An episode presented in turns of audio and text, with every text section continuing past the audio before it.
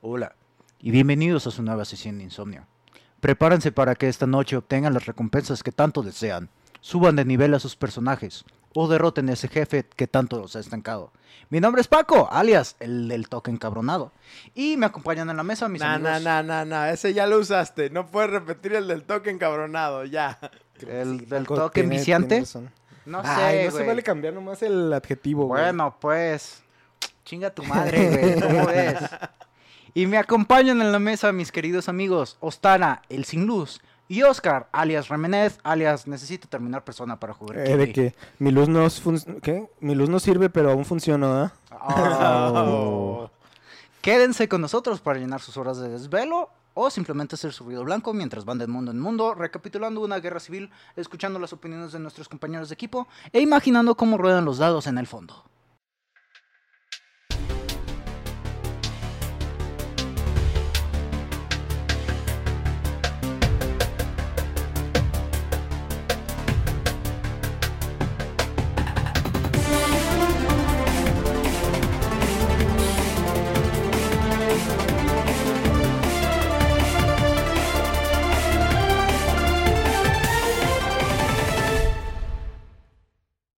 Como ya he estado hablando de este juego este último par de semanas, me imagino que ya sab... No se crean. A la mera hay uno de los presentes no. Ostara, ¿tienes idea de qué juego les traigo hoy a la mesa llena de pelos? Por supuesto. De aquí puedo leer el, el título correctamente de Star Wars Knight of the Old Republic. Gracias. Bueno, pasó hace mucho tiempo en una galaxia muy muy lejana, ¿no? ¿Qué tan lejana, güey? Créditos. Tú, tú, tú. ¿Hace ¿De cuánto aquí, a- tiempo? de aquí a Tlaxcala? Tú, tú, Tú, tú, tú. Pero que no... Pero eso técnicamente no existe, güey. ¿Tlaxcala? Pues no. Pues una No ha sido muy comprobado. Ah, ok. Más bien eso como otra dimensión, no sé. Pero bueno, hoy les traigo a la mesa un juego de Star Wars. Ya que desde hace tiempo tenía ganas de un RPG de esos ultra cerdos que te permiten distribuir puntos de habilidad cada que subes de nivel, que tienen árboles de habilidad extensos y te meten en un mundo lleno de historias entrelazadas. Y qué mejor que disfrutar de un universo con el cual ya estoy familiarizado. El juego que les traemos hoy, o como si no hubieran leído ya el título, es Star Wars Knights of the Old Republic 2, The Sith Lords. No, no, no, no, no. A ver, ya, ya empezamos Ahorita mal, les güey. digo, a ver, ¿Por qué? regáñame. ¿Por qué el 2, cabrón? Ahorita les digo por qué, güey. Debido a la longitud del nombre, utilizaré el acrónimo que normalmente se usa para referirse a este juego. KOTOR 2. Knights of the Old Republic. Cotorros. Bien vergueado. ¿Cotorros? Porque no Star ¿Va a ser Wars. o cotorros? Pues sería Old Republic. su KOTOR 2. Ah, es que Old Republic, más bien te estaré refiriendo a el RPG que sacaron después los de Bioware, que es The Ah, el Old Republic. MMORPG. El MMO, el MMORPG que bien me salió. El Momorg. El Morg. El MMORPG. Morg. El Full de Metaphor. Antes de intentar convencer tanto a nuestros escuchas como a ustedes dos de entrar a este galardonado juego de finales del 2004, quiero hablarles un poco del legendario estudio que lo desarrolló, Obsidian Entertainment, de los Ay, cuales ¿Quiénes son esos pendejos? Ah, güey. ¿Quién es Obsidian, Paco? A ver, cuéntanos. de ellos he sido ultra fan más tiempo del que yo creía. Aquí una observación. Yo originalmente pensaba que este juego había sido desarrollado por Bioware, ya que por alguna razón como que recordaba el logo de Electronic Arts, pero eso fue un efecto Mandela resultante de que ahora los juegos de Star Wars son publicados por ellos. Dicho esto, el Knights of the Old Republic 1 vino de la mano de Bioware. Lo que pueden concluir de lo anterior es, Bioware y Obsidian hacen unos RPGs bien chingones. No es cierto. Le chúpaselas. Al rato. Es lo que voy a hacer este podcast, güey. Chinga tu madre. Pero antes de continuar, por cuestiones de aclaración, vamos recapitulando. Recapilando. Recap- va- Mira, Recapilando. güey, ¿Ustedes saben el capilar? Ah, sí, sí, ayudaría a recapilar alguno. Pues, sí. Vamos recapitulando. Oscar, ¿tú qué? No. Siempre ¿Qué? eres tan bueno para estar ¿Y tú chingando. qué, o es qué? un RPG? ¿Tú qué es un RPG? Mira, cuando una abejita encuentra una abejota, güey. Cuando mamá padrino y papá padrino se quieren y- mucho, y mucho, Se, quieren mucho, mucho, tienen que cambiar las cosas, güey. hacen un En- RPG Entonces, para calentar el asunto. sí, ya. ti- tienen que buscar nuevas formas de innovar, así Ajá. que empiezan los juegos de rol, güey. Nuevas eso- formas de innovar, güey. Ajá. Ay, güey. O sea, in- innovas nuevo, güey. Tú Ajá, sabes. ajá, ajá. No- es que no, puedes innovar. arriba, es que innovas cosas viejas, güey. Ah, fucking. ¿Qué es un RPG, güey? Pues es un juego de rol. Ok. Donde finge ser, no sé, a mí me gusta ser el policía malo. Ah, ya, ok. pues. Donde juegas un papel. Ajá. Pues nada más es. Sí, ¿no? Role playing game. Ajá. Estaba Literalmente es lo que. pensando. Güey, ¿qué significa ¿Qué? ¿Cómo era? Es Rocket, rocket Propelled Grenade. nah, nah, ese es del de Call of Duty, güey.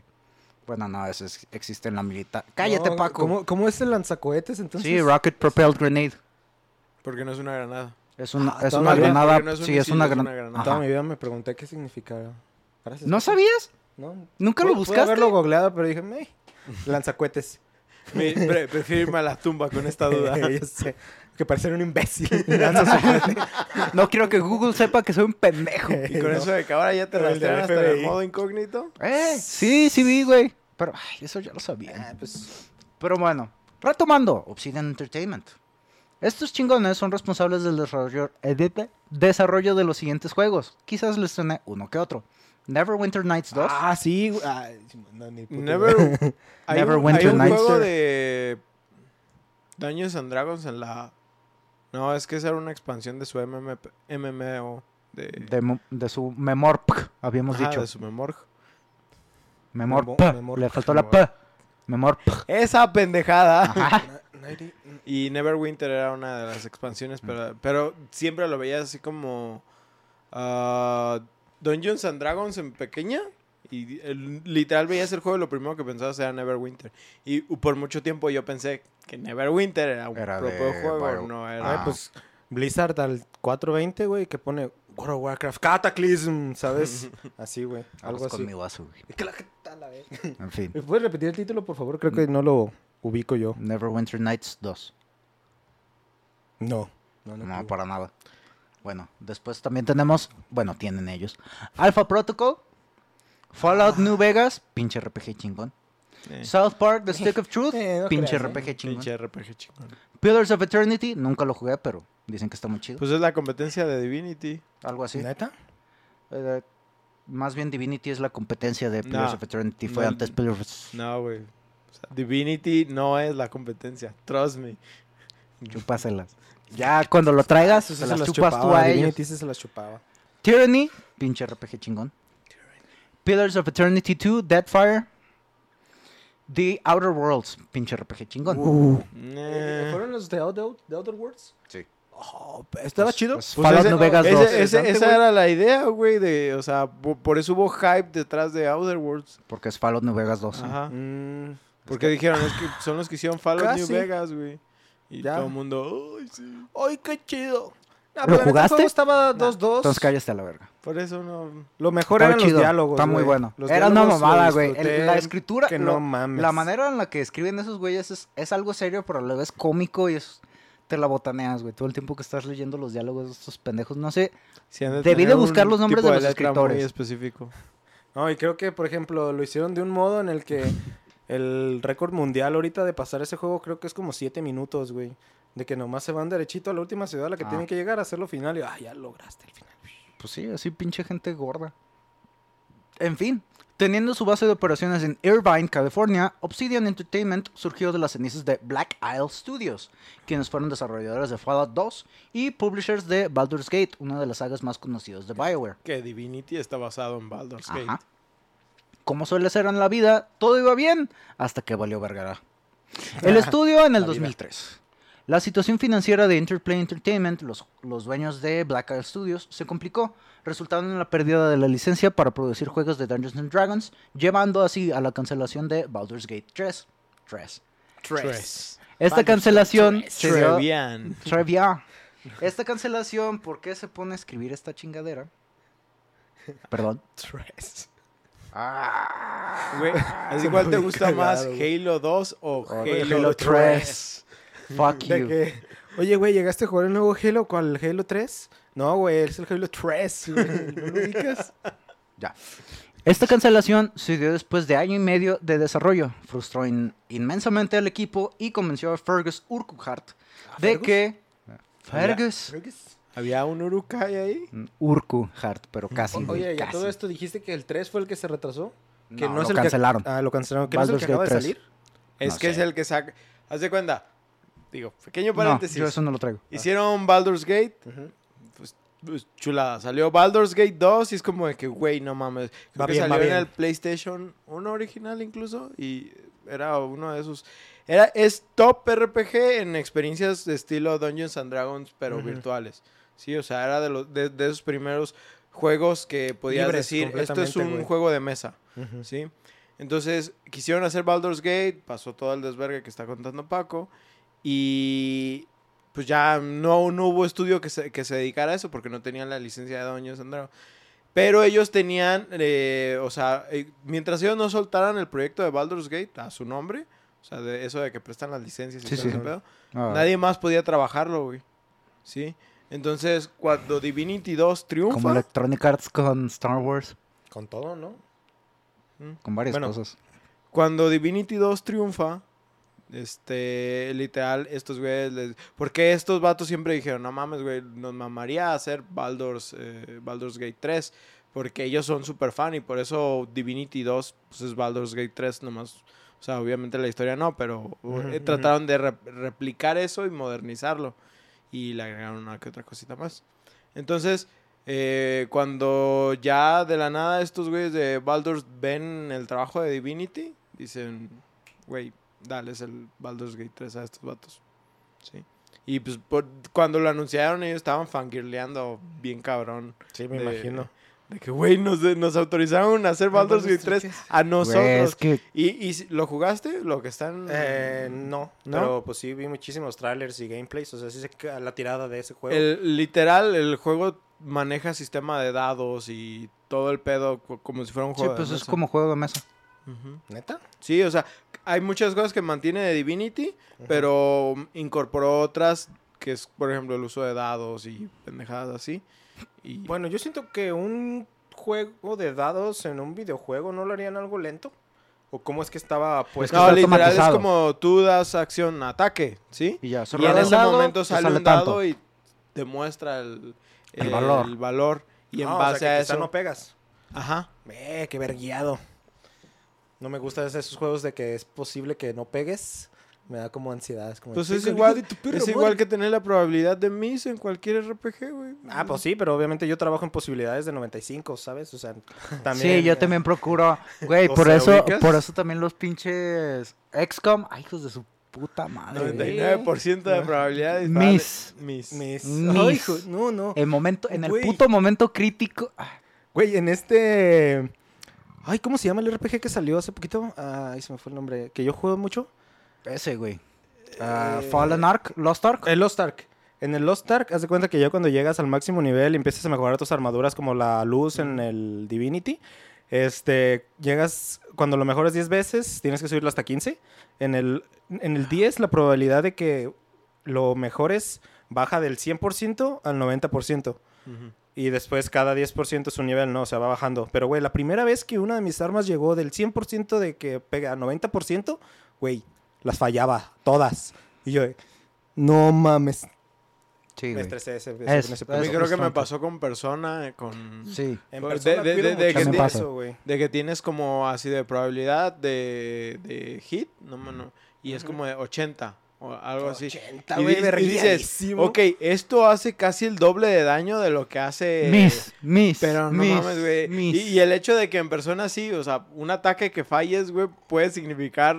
Sí, te cuesta mucho porque son pocos turnos los que tienes. Obviamente depende del enemigo, depende de si traes los elementos para hacerle fue, eh, para hacerle, para tener ventajas, pero un jefe, güey, sí te termina cagando el palo. En fin, la cancelación de Baldur's Gate 3 se dio después de año y medio de desarrollo. Frustró, esto frustró inmensamente al equipo y... Ah, esto ya lo había leído, perdón.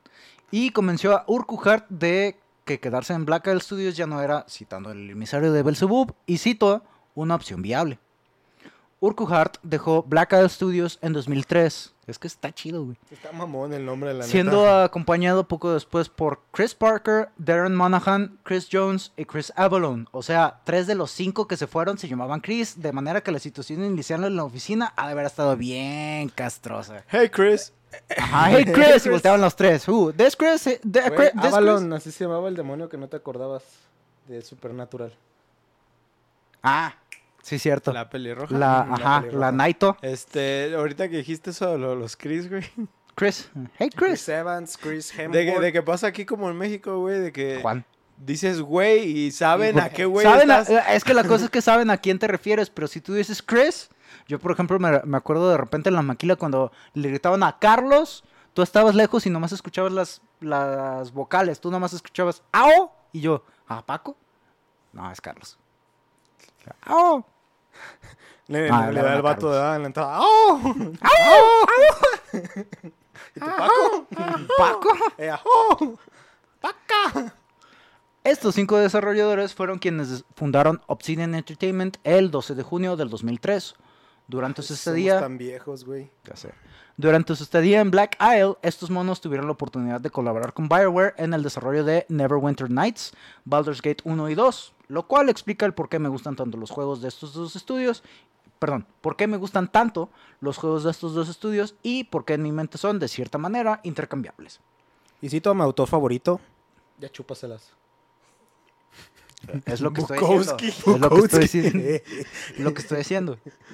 En el tercer cuarto de 2003, después de tres intentos fallidos por llegar a un trato con tres publishers diferentes, Electronic Arts, Ubisoft y Take-Two Interactive, los desarrolladores fueron contactados por Simon Jeffrey, el entonces presidente de LucasArts, y me imagino que fue aquí cuando sus penes se endurecieron, güey. Ah, ¿A poco si recibes una llamada de Lucas no dices a la verga? De los de LucasArts, no fue de no, George no, de Lucas. Lucas. Que te llamen Lucas. No, que, que me llaman. No, es- no, ese- Imagínate, güey. ¿No sabes Sí, cómo? Vibra tu celular, revisas tu celular y no sabes cómo, pero ya está registrado, güey, Lucas. Tiene contrato con meo, güey. Telcel. Con Sí. Telcel. Simon Jeffrey le requería a Obsidian Entertainment que desarrollara un RPG de acción que tuviera lugar en el universo de Star Wars. Especificando, Jeffrey le, solic- le solicitó desarrollaran una secuela de Knights of the Old Republic. Esto debido a su familiaridad con la tecnología de dicho juego, al haber jun- participado junto con BioWare en el desarrollo del mismo. Fue así que Obsidian Entertainment consiguió su primer contrato y empezó el desarrollo de su primer juego en eh, octubre de 2003, Star Wars Knights of the Old Republic 2, The Sith Lords. Con el reloj haciendo cuenta atrás de 15 meses, Obsidian, por contrato, anunció que el juego sería lanzado a finales del 2004. LucasArts dio una extensión al periodo de desarrollo antes de aplicar la clásica de gerencias y hacer la pendejada de cancelar dicha extensión. Esto después de la E3 del 2004, cuando la gente sintió el hype encabronado. A ver, como entonces les Ah, dio güey. 15 días más, pero al final dijo, siempre no. No, les iban a dar... ¿Qué? Sí, o 15 Creo que eran como... pues. Ajá, ajá. Sí, y al final... ¡Ah, te creas! Ay, siempre no, bro. Es que el hype, bro. Imagínate, te vas el viernes a tu casa y dejando una cosita sin terminar. Dices, arre, pues. Todavía tenemos tengo tiempo. tiempo. Llegas y, uy, bro. Se ¿Qué entrega crees, mañana. güey? Te clausuraron. ¿Te acuerdas del aumento que te dimos? Sí, bro, solo vas a trabajar más. Es que como ya no te podemos pagar, güey, estás despedido. ¿What? Te bajamos a becario. ¿Eh? Ah, becario, si oyes esto, Un saludo. Te amo. Con la fecha de lanzamiento de regreso a la original, el equipo de Obsidian no tuvo tiempo para entregar un juego que corriera de manera estable. En su lanzamiento, KOTOR 2 contaba con problemas de rendimiento y crashes, problemas que serían arreglados en PC con parches No posteriores. ¿estaba Crash Bandicoot? Tenía crashes dentro. Ya, ya. Se crasheaba el juego, o sea, se detenía la aplicación, ya no corría. Ya no corría. De manera que, pues, Oiga, su aplicación está corriendo. Oye, tú ibas a decir. creo, creo que los RPG son los más propensos realmente a Sí. tener bugs, ¿verdad? Sí, sí, sí, sí, sí. Es que es muchos pedos extras los que tienes que programar en cuanto a. Me a imagino que es la interacción de tu mono con el mundo, ¿no? O sea, porque siempre eso, el Mm. glitch es tu mono metiéndose en algún lado que no debe estar. Pero también a veces en el combate, que es de hecho algo que ahorita voy a mencionar. O incluso texturas. Esas no sé, no tengo ni idea de cómo sean programadas. Es que texturas más bien serían un juego de mundo abierto. Ah, bueno, eso sí. Es que no sé por qué yo cuando pienso en RPG sí me imagino más un mundo abierto. La es que esos son los más actuales. ¿eh? Son los más recientes. pues, The Witcher. Simón. En fin. eh, pa. Originalmente yo lo jugué en el Xbox. Y el único glitch que recuerdo es el siguiente. Al terminar el combate, algunas veces era necesario cambiar a otro personaje de tu equipo para poder empezar a moverte, ya que estos, eh, tu personaje se quedaba congelado. Y eso también de repente, ahorita que lo estoy jugando en PC, me pasa. De- se termina el combate y muévete hacia adelante. No, a un lado, no, no. Cambio de personaje y ese ya se mueve pero libre. ¿cómo es el movimiento de personaje en el juego? Es en tiempo real. Sí, según yo, cuando entras a combate empieza el combate por turnos, ¿o cómo está? Mm, ahorita es lo Bueno. que les voy a explicar. Pero entonces salías del combate, se cargaba la pantalla, estaba No carga. en el mapa. al- Bueno, no, no carga entre. O sea, de que tú estés explorando el overworld, digamos. No existe overworld y modo de combate. Simplemente es. Estás moviéndote en un mapa en el que están los enemigos. Y tú ves al enemigo y Mm. te le vas acercando y de repente el enemigo te detecta, detecta, empieza combate. O sea, primer Ah, ya, ya, turno. ok. Y ya empiezan los chingadazos. Es pero es- por turnos, pues. Es Bueno, por turnos en tiempo real. O sea, en el sentido. Ahorita lo explico. Sí, ya, ya. Es que yo creo que más que nada por ahí iba el error, ¿no? De que no le dio, no le daba tiempo al juego de cargar esa diferencia o ese cambio y a veces se trababa. De que pensaba quizá que era el turno de alguien más y por eso no te podías mover. Puede ser. ¿Sabes? Yo voy por- No, es que te puedes mover aún estando en combate. Ahorita Pero lo por turnos. Sí, ahorita lo explico. Va. Ok. Ahora, a pesar de sus problemas de crasheo y rendimiento, KOTOR 2 fue aclamado por la crítica. La La, crítica. crítica, Golpealo a mi cosa padre. que no pasaría, ¿no? Cosa que no pasaría hoy en día, pero también hay que comparar los juegos incompletos de entonces con los juegos incompletos de ahora. Cyberpunk 2077. Está, está la buja, la ficha. Otra vez. Eh, O, o Es que, güey, cualquier Fallout, no sé. es- están los bugs. lo- los RPGs, güey. Están los bugs. Sí, güey, exactamente. Una, co- una cosa es que veas unas hojas de una planta, güey, atravesando una pared. Ah, Y otra cosa es que la planta se mueva, güey, por sí misma. No, güey. Girando. La- la- y otra cosa es que la planta haga tipos. O la planta ya está haciendo tipos. De hecho. Tan, tan, No empiecen. Cerrando los comentarios Oh, sobre güey. Obsidian. Ubicas, bueno, no sé si lo vieron, ese bug de el Red Dead Redemption que por error cambiaba el eje X por el, E- el Y, no, el Z por el X. Y entonces los monos estaban acostados todo el tiempo, güey, caminando. Ah, cabrón, sí, sí, sí. No, lo vi, no lo vi. Por el piso así, güey, no, es muy cagado. En fin, cerrando comentarios sobre Obsidian, este estudio fue adquirido por Microsoft y se volvió parte de Xbox Game Studios en noviembre de 2018. ¿Han sacado hace algo? tanto. No, No. que yo sepa, no. Apenas Obsidian, con el Game Pass. Obsidian. Ahora, para ponerlos en contexto de la historia de este juego, asumo que no conocen a Revan o a los caballeros de Revan. Conozco a Suma. Ah, Suma. ¿A Suma? Eh, ¿Revan? No. No. Revan no. Ah, ok. ¿El Revenant? Haciendo un recuerdo. Uf, los videos de LOL. Haciendo un recuerdo poco detallado de los eventos canon del primer juego, todo gira alrededor de Revan, a quien Darth Malak diría una de las líneas más icónicas del juego que conozco a pesar de no haberlo jugado. Salvador, conquistador, héroe, villano. Eres todas esas cosas, cosas, Revan, y sin embargo, no eres nada. Llegado del fin, no perteneces a la luz o a las, o a las penumbras. Estarás solo para siempre. ¿Es un Grey Jedi? Something like sí. Buscando resúmenes de la leyenda que es Revan, encontré un video apropiadamente llamado The Legend of Revan. Por el Fede Lobo. No. Esto fue en la wiki de Star Wars, no por el Fede Lobo. Bueno, bueno. Escrita por el Fede Lobo. ah, sí, no, cierto, es que no vi el editor, no. La cual, paréntesis, Aprobado por... tiene el nombre más vergas de la historia. Wikipedia, güey. Ah, sí, sí había visto. Es la wiki. Wikileaks. La, La wiki wiki. de Star Wars es Wikipedia. Wikipedia. Parafraseando, el video nos cuenta lo siguiente. Ya lo entendí. Güey, es que te entendí Wikipedia y yo. Wookie. Sí, Wookie. Wikipedia. En Pero fin. no tiene sentido, güey. ¿Por qué los Wookiees estaban en el planeta de los... En Kashyyyk. ¿Por qué, güey? No tiene sentido. Exploración espacial, güey. ¿Por qué hay humanos en sentido, Dantooine, güey? No tiene No sentido. tiene sentido, güey. Esa es la defensa de los no Wookiees. entiendes, de los abogados, güey. No Wookiees. Pinches bookies, güey. Bookies. Ahí estaban los Bookies. ¿Ubicas el, el, cuando están en el bar y está la banda tocando en esa rola? Ah, dale. Son los güey. Es lo que no Sí, güey. Los... Me lo acabas de arruinar, güey. En fin, apenas otro. Hoy venimos lentos. Es que, Realmente. es que la desvelada. Ubican a los perezosos de su utopía, no algo así. ¿Estás bien? ¿Estás bien? es que me imaginé a los Bookies tocando esa rolita, güey. Estaba chido. Sonaba bien. Total. Revan fue un Jedi quien pateó culos mandalorianos al borde de la galaxia. Mm. Después se hizo Sith y pateó culos Jedi. Después volvió a la luz y pateó culos Sith. ha pateado tantos culos que se le están acabando los culos para patear. Oye, espera, aquí debo detenerte. Yo creo que el que más culos ha pateado es el. eh, ay, Star. El de. Star Killer, no. de- ¿no? Créeme que no, Revan es... ¿A poco pateó más culos que ese? Ese patea Güey, culos, Revan- Se patea su propio Ahorita- culo, güey. Revan llevó a cabo dos guerras, básicamente, ahorita te digo. Ha pateado... Ah, bla, bla, bla, bla, bla, bla.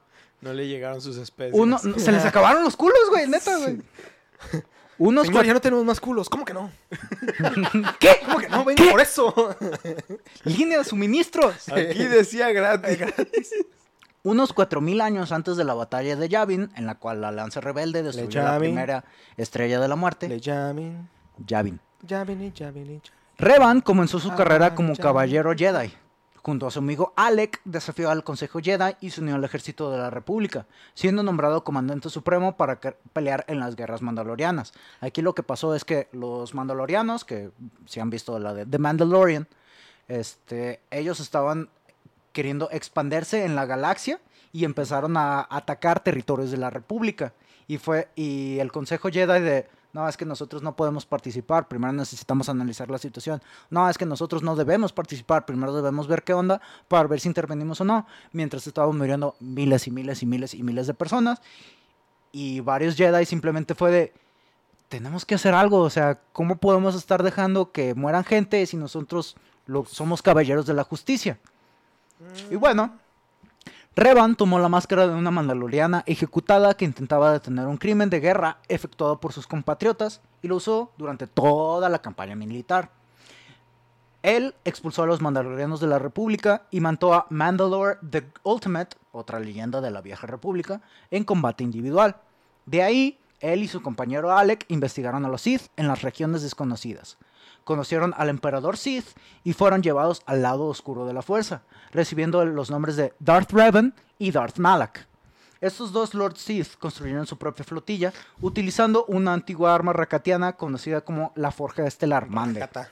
Racata. Sí, se me pega. No, es que estaba. En un momento dijiste Lord Sid Son Lord Sith, güey. y me quedé pensando en Sid, el de la de hielo. Estás bien Sí, pende- ¿no, ¿no has visto ese edit en el que le ponen su capucha y los rayos, güey? Ah, ah, entonces, Oye, güey, entonces si te cambias del lado oscuro te dan ropa negra y tu nombre con un dab. Sí, güey, ya viene con Sí, uniforme. sí, va, Sí viene es- con es uniforme, parte de los términos y se- de servicio, güey. Agarran tu, tu ropaje de Jedi, güey, y lo ponen con, ponen- un- con un Lo caballito. meten a de- tinta, güey. Con un caballito negro a huevo. Güey, yo sí aplicaba eso. En fin, después de construir su su flotilla utilizando una, una antigua arma rakatiana, bla, bla, bla, atacaron a sus excompatriotas Jedi, iniciando la Segunda Guerra Civil Jedi. Revan fue traicionado por Malak y dejado por muerto por su ex amigo y ex aprendiz Sith. Por suerte, digo por la voluntad de la fuerza, Revan fue salvado por una waifu encabronadamente waifu llamada Bastila Shan. Una vez salvado, sufrió de amnesia porque eventos de plot. Es aquí que empieza el primer Kotor. Revan es reentrenado por el Consejo Jedi, quienes me imagino se lo vivieron cagados de miedo todo este periodo de tiempo, y lo enviaron como Fat Boy a darle en su madre a Darth Malak y terminar la guerra.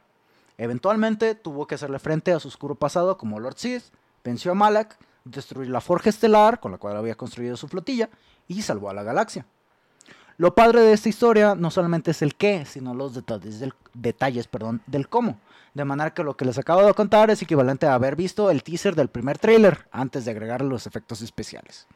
Oye, ahorita que estabas comentando la historia de ese güey, creo que en el juego de The Old Republic hacen mucha referencia a ese vato. Hablan mucho sobre el pendejo que los traicionó y se metió al lado oscuro. Ese es Revan. E sí. incluso tiene eh, la primera parte del juego en la que eres el Jedi, o sea, emprend- aprendes a ser Jedi. Ujú. Tu enemigo son esa legión, ¿sabes? Esa, esa los como- caballeros de. Ujú. Sí. Y Bueno, lo eso que quedan de los caballeros del Revan. Verga, ahorita que lo está contando suena tan familiar. Sí, sí, sí. Es que The Old Republic Es tiene que tú lugar sí jugaste, después de. entonces... Sí, yo soy bien de MMORPGs y la neta, ese es mejor de lo que esperaba. Se ve verguiadísimo, el juego neta no tiene muy buenas visuales, pero Hace, el juego... hace poco los- me dijiste que lo estabas jugando o que estabas jugando otro tú. Yo, pero me quedo. Es que este es después de Knights of No, the no, Republic. no, ¿no? estoy seguro que fue Stara que me dijo que estaba jugando porque le dije que jugara a World of Warcraft y Me mandó a la verga. No sé. No, pues te dije que jugáramos el, el gratis, que no es servidor de paga. Ah, ya. Pero de Ah, ahí pues es el no, creo que... no juego ningún Bueno. RPG. Y es aquí que tengo que intentar no explayarme mucho con el recuento de los eventos del primer juego, ya que parte de lo chido es ir descubriendo junto con el protagonista qué chingados pasó tanto en la vida de Revan como en la vida del exiliado, nuestro protagonista de Kotor 2, mientras pasaban los eventos del primer juego. Conociendo un poco el contexto de la historia, ¿tienen alguna duda sobre la vieja república antes de continuar? Básicamente la vieja república Es, es Texas. Es lo que veíamos en las precuelas cuando existía la República, pero 4000 años Ajá. antes. Pues más o menos te iba a preguntar eso, ¿cuál es la nueva república? Lo que vemos en las, en los, en las precuelas de Star Wars. El episodio 1, 2 y 3, esa es la República.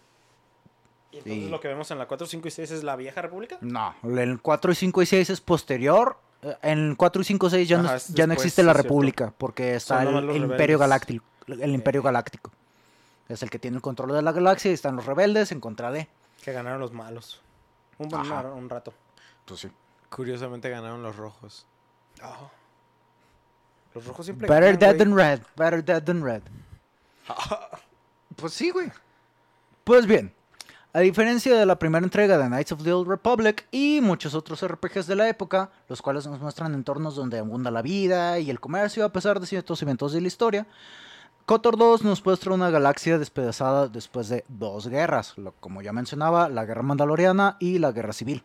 Oye, oye, una guerra. ah, ¿La galaxia notaría una guerra?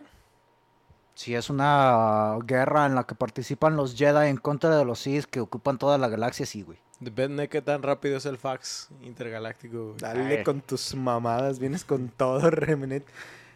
Es que ahora no está ajusteando, así que tiene de, tiene que de pensar mamadas. Em.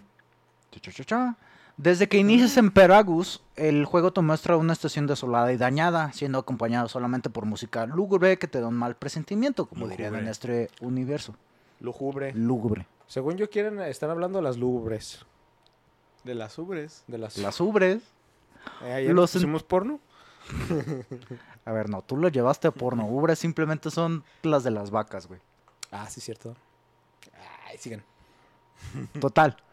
Los entornos que exploramos son hostiles y a través de las conversaciones que tenemos con diversos NPCs logran pintarnos una imagen mental del sufrimiento abundante en la galaxia. En Dantooine, por ejemplo, mientras buscamos otros Jedi que ayudan a nuestro exiliado a fortalecer su conexión con la fuerza, encontramos a Disciple, llamado como un reciente sencillo de The Warning, Danny, cásate conmigo, un posible compañero de equipo que ha estudiado los Jedi I y revela y revela un punto de vista curioso sobre la reciente guerra civil. No es el camino Jedi desaparecer así como así, en especial cuando la República los necesita. Temo que pueda haber algo más, algo que no podamos ver, aunque puede que los Jedi estén escondidos simplemente por la cantidad de gente que los odia hoy en día. Preguntándole el por qué cree que tanta gente de los Jedi, nos contesta. Es difícil para los Jedi ver esas cosas, ya que el mundo, perdón, ya que mucho tiene raíz en la naturaleza humana y los Jedi se aíslan de los eventos del día a día de aquellos que no pertenecen a la orden. La, raz- Jotos. Maricas. la razón por la cual la guerra civil. Jedi lleva ese nombre es porque pocos en la galaxia saben la diferencia entre los Jedi y los Sith. Para ellos, ambos son Jedi con filosofías diferentes. Para ellos todos usan espadas láser. Ajá, Deja las pues sí, espadas láser, güey. Usas Tienen poderes láser, telequinéticos. Usas fuerza. Ajá. Ajá. Ya, Ah, fuck you, white chican. Ok. Güey, Para- de que te llega un pendejo súper poderoso, ya si está vestido de negro o está de blanco, ya es como decides cómo tratarlo, ¿no? Yo Ajá. creo. Ah, así que no ah, es lo mismo para aquellos que no pertenecen a la orden. La razón por la cual la guerra Jedi, Jedi ah, perdón, perdón, perdón. Simplemente son Jedi con filosofías diferentes. Después de todo, Revan y Malak fueron caballeros Jedi antes de ser Sith. Quizás lo más impresionante es que aún existan personas que confían en los Jedi después de que tantos cayeron y pusieron en peligro a la galaxia. Además, Revan nos demostró que un solo portador de la fuerza puede cambiar el destino de una galaxia y eso es algo muy muy tenebroso. Este juego, al igual que la mayoría de los RPGs, comienza con la creación de nuestro personaje. Aquí la lección más importante es la clase a la que pertenecerá nuestro protagonista. los cuales son, son tres, Matemáticas, historia. y geografía. Geografía. El Guardián Jedi, Qué que es, asco. Qué asco. que es la clase enfocada a combate cuerpo a cuerpo.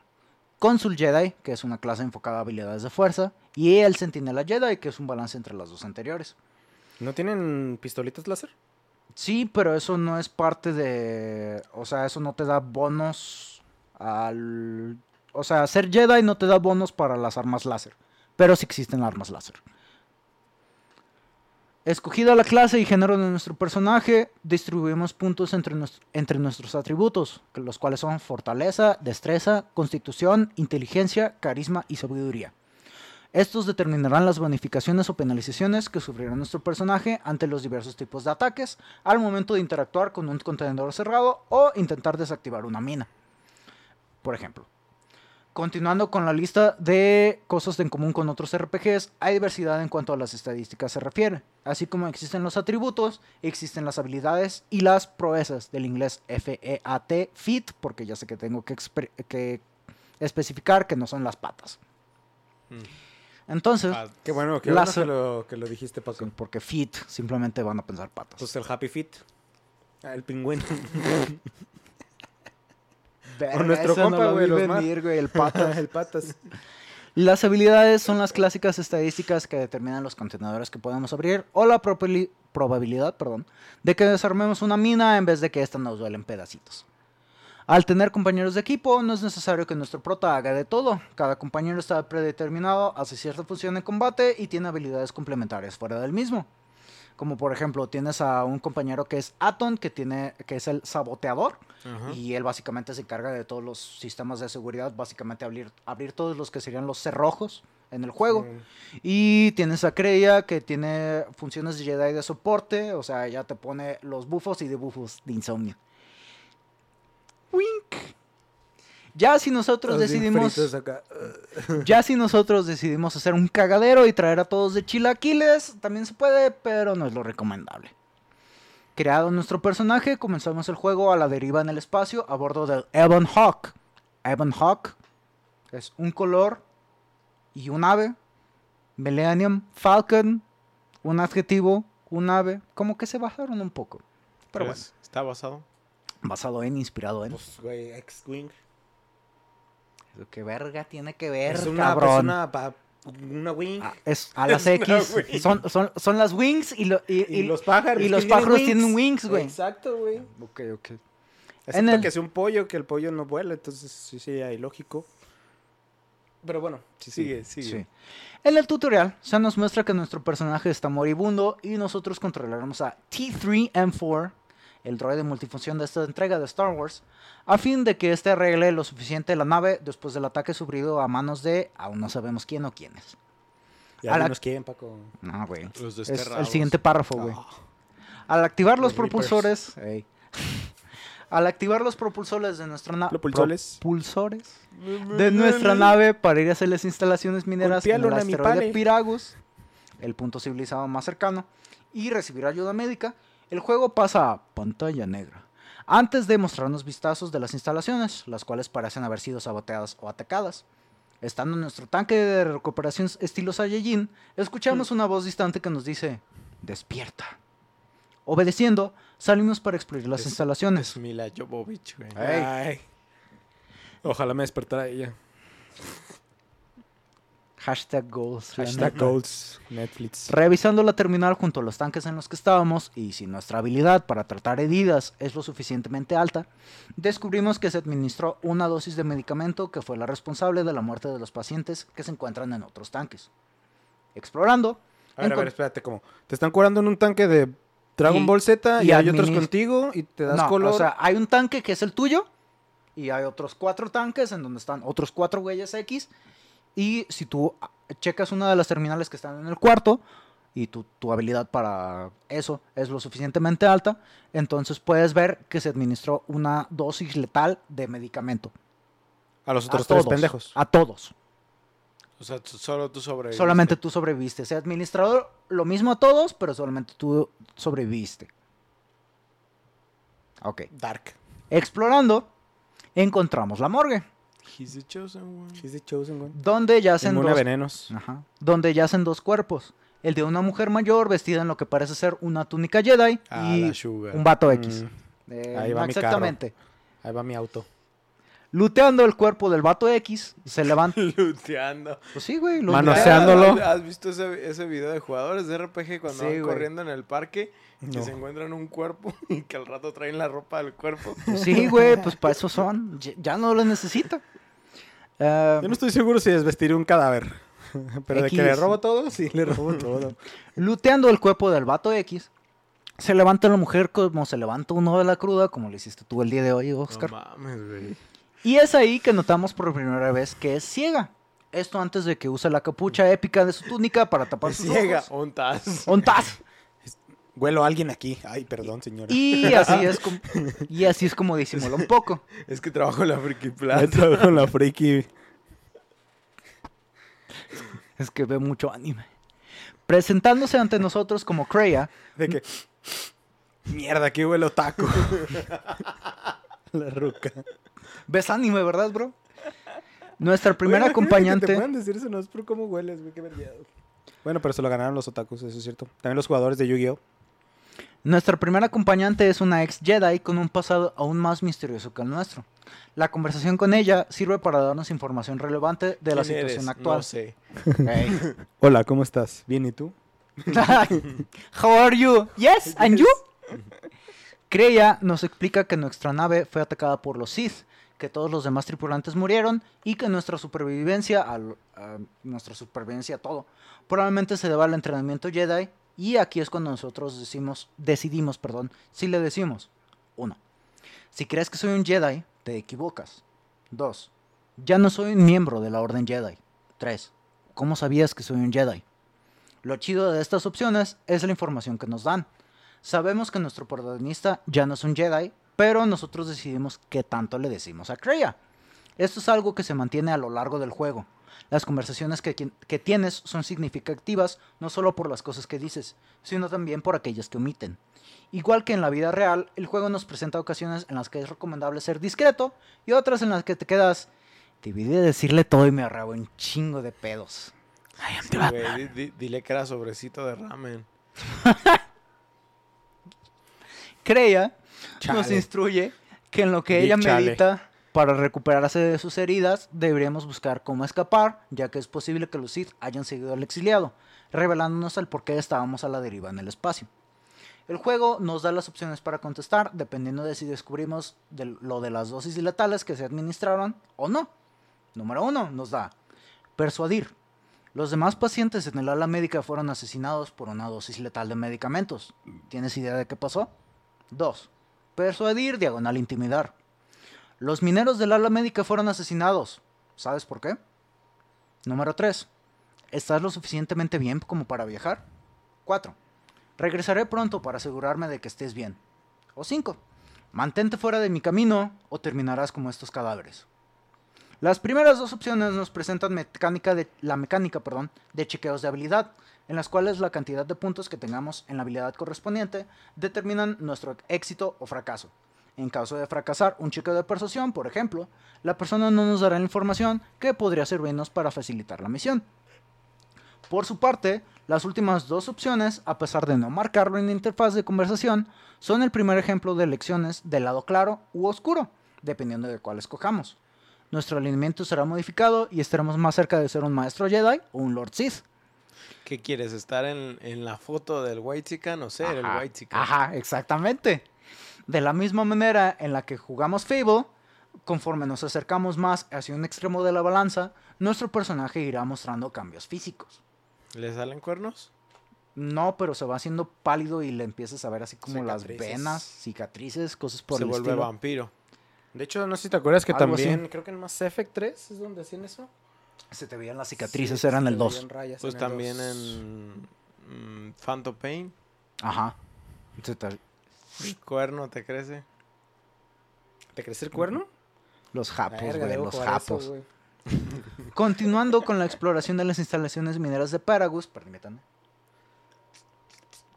El Ya me estaba secando. Oye, y es de ese tipo de juegos de que, por ejemplo, tienes una conversación con una estúpida y entonces te aparecen los diálogos y dijiste eso de que aparecía lo que era lo bueno y lo malo, ponle lo Sith y lo, Lo Jedi. lo Jedi. Es de esos juegos de que al momento de que seleccionas un tipo de opción, no sé, como que tu medidor de buenacidad sube o baja. como es lo que te dije, sí, es lo que... Sí, estás Sí, pero es literal así. O sea, Te muestra, te muestra, obtuviste tantos puntos de luz, obtuviste tantos puntos de o sea, obscuridad. ok. O sea, yo creí que era más de que lo mostraba, así también entendido, pues que lo mostrabas como en la actitud, pues.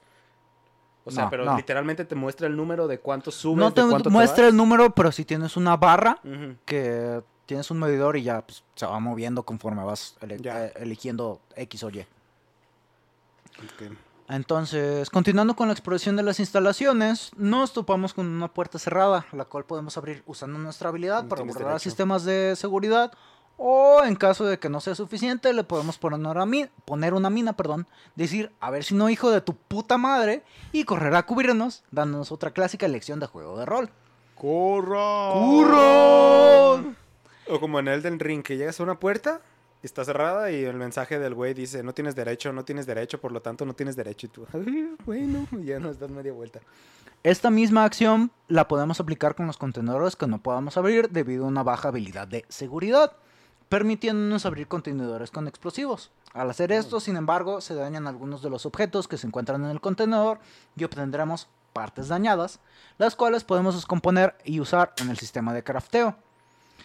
Aquí es una de las cosas que me hacen chida- se me hacen chidas de estos güeyes que, o sea, a pesar de que no vas a poder abrirlos de la manera ah, fácil, digamos, al tener una habilidad de seguridad suficientemente alta, te siguen dando la habilidad para poder abrirlos si tienes los explosivos. Nada más vas a obtener menos de lo que obtendrías si tienes X, pero de todas maneras puedes tener acceso a parte de ello. Sí, está chido eso. Porque en otros juegos de repente es, ah, no lo puedes abrir, pues chingaste a tu madre, güey. Oye, una preguntita, Paco. Dijiste que debes de tener tu nivel de inseguridad, pero en los stats que dijiste no estaba seguridad. Es que esos son, es que son los atributos Ajá. y después están las habilidades, que son Las del árbol de habilidades. No.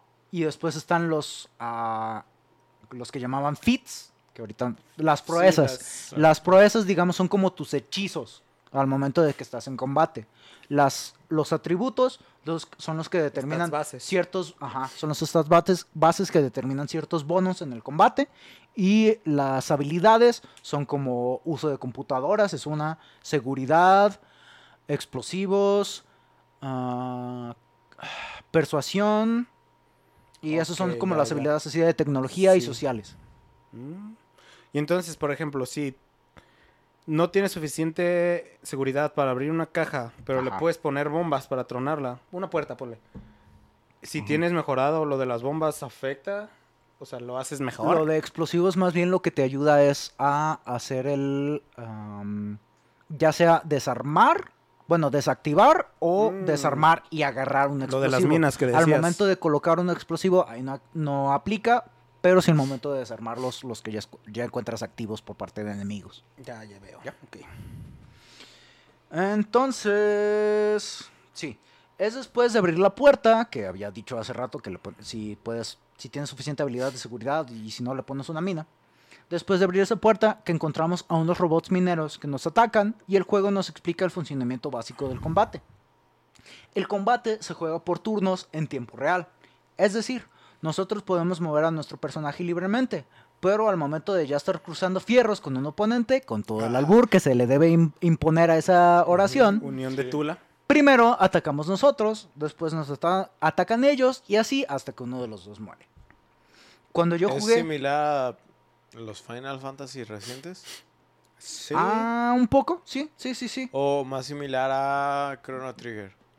Chrono Trigger nunca lo Mm. jugué. Creo que el Final Fantasy es más como de... Sí, el Final Fantasy es más en tiempo real. Ajá, lo pero- que pasa es que tú das, lo- la, das la orden de- a un personaje, ataca a este güey, entonces corre a él, ataca, luego ataca al otro güey. Ataca, ataca al otro güey. Tú puedes poner pausa en cualquier momento y, a ver, No, este güey necesita ayuda que- o... Chrono, Trigger es más como al estilo Warcraft. Que por ejemplo tenías tu ataque básico. Por nomás pon- Va a ser poner un más como punto. Warcraft, sí. Y el ataque básico te dice, eh, cada ataque te toma 2.40 segundos. ¿Sí? Entonces atacabas y hasta ve- podías Es que poner ese se maneja por tiempo. Sí, Y eso Ah, dependía de no tu por arma. turnos. O sea, cuando agarrabas tu Es un poquito es que diferente. exactamente es como lo que me... Cuando me dicen turnos, pero en tiempo real, me cuesta... eh, eh, como- Haz de Es que, yo cuenta- me lo imagino como Final Fantasy. Vas corriendo y cuando llegas a una... Perdón, a una zona en la que te toca pelear o está un enemigo, se activa el combate. Y ahí es cuando empieza el combate a... No, es que no, turnos. no es literalmente por turnos en el sentido de que voy, va este güey, después va este otro güey, después va este otro güey y ahora le toca a los enemigos. No, es en el sentido de que, ok, si activa el combate, tienes a los tres de tu equipo, ok, mandas, a este güey va contra este, este güey va contra este y este güey va contra este, por decir un ejemplo. Y entonces ya, van cada quien contra su oponente y ya. Empiezan a rodar los dados, porque funciona por sistema de dados, eso ahorita lo que voy a explicar. De, ok, ataco yo, ruedan dados, veo si le pego, no le pegué, o si le pegué, va él. Y también vas escogiendo, en tu turno tú puedes poner de que, en vez de utilizar el ataque básico, usa este hechizo. Pero si tú, después de que el güey, de que el tuyo tiene su turno, decides, ¿sabes qué? Mejor voy a ir a hacer esta otra cosa. Entonces, tú te puedes mover en cualquier momento, pero interrumpirías tu turno de manera que te pegue el otro güey en automático y ya después puedes ir a hacer eso. Así es como más o menos funciona. Está un poco complicado. No, en realidad es, es más fácil ya cuando lo estás viendo en el juego. Sí, sí, creo. Pero ese tipo de peleas... Es que no- ni, ni siquiera se parecen al Final Fantasy. Es que Final que Fantasy depende de cuál Dragon estés Age hablando. Kind of. Es que Dragon Age Inquisition sí es en tiempo real, pero le puedes poner pausa para poner órdenes Ajá. más Por específicas. eso, ahorita que No, ah, Dragon Age Inquisition lo no es por turnos, pero por ejemplo, esa función de poner pausa a medio combate para dirigir mejor o con más hacer más micromanagement, el modo estrategia, eso también lo puedes aplicar en Knights of the Old Republic. Pero Dragon Age Inquisition es en tiempo real. Todo el combate es en tiempo real, aquí se maneja por turnos. Va. De manera que tú ataques y el otro güey ataca. Eh, a- Eso es a lo que. Ese es el objetivo de este tipo de combate. Que cada quien tenga un turno. Total. Cuando yo jugué estos a mis 11 años se me hacía raro, pero en esos entonces no leía tanto sobre mecánicas, de manera que no entendía por completo el cómo ¿No funcionaba. el Eh, yo también leía. pensé en eso, güey. No leía tan No mal, leía. así que no entendía qué no estaba pasando. leía. Sí, no el- el- leía tanto. que, ¿Cómo hueles mecánica? Mm, Pues técnicamente las mecánicas podrían oler y yo no las percibo porque básicamente no tengo sentido güey, de olfato, sí, pero bueno. Yo pensé en mujeres me- que son mecánicas, güey. Ándale. Las Oh, interesante. O algo así, güey. O pues las que trabajan en el taller. Sí, sí, sí. En total, ¿Olerán Ahora- rico? ¿Olerán aceite? Me caga el olor a sudor. aceite. ¿Aceite de auto? Me caga el olor a aceite. El aceite ¿Neta no huele, el güey. O sea, puros inventos, güey. ¿Cómo va a oler el aceite, güey? Qué ¿Cómo- mamadas. ¿Cómo que no huele el aceite? El aceite no huele, güey. A mí no me hacen no pendejo.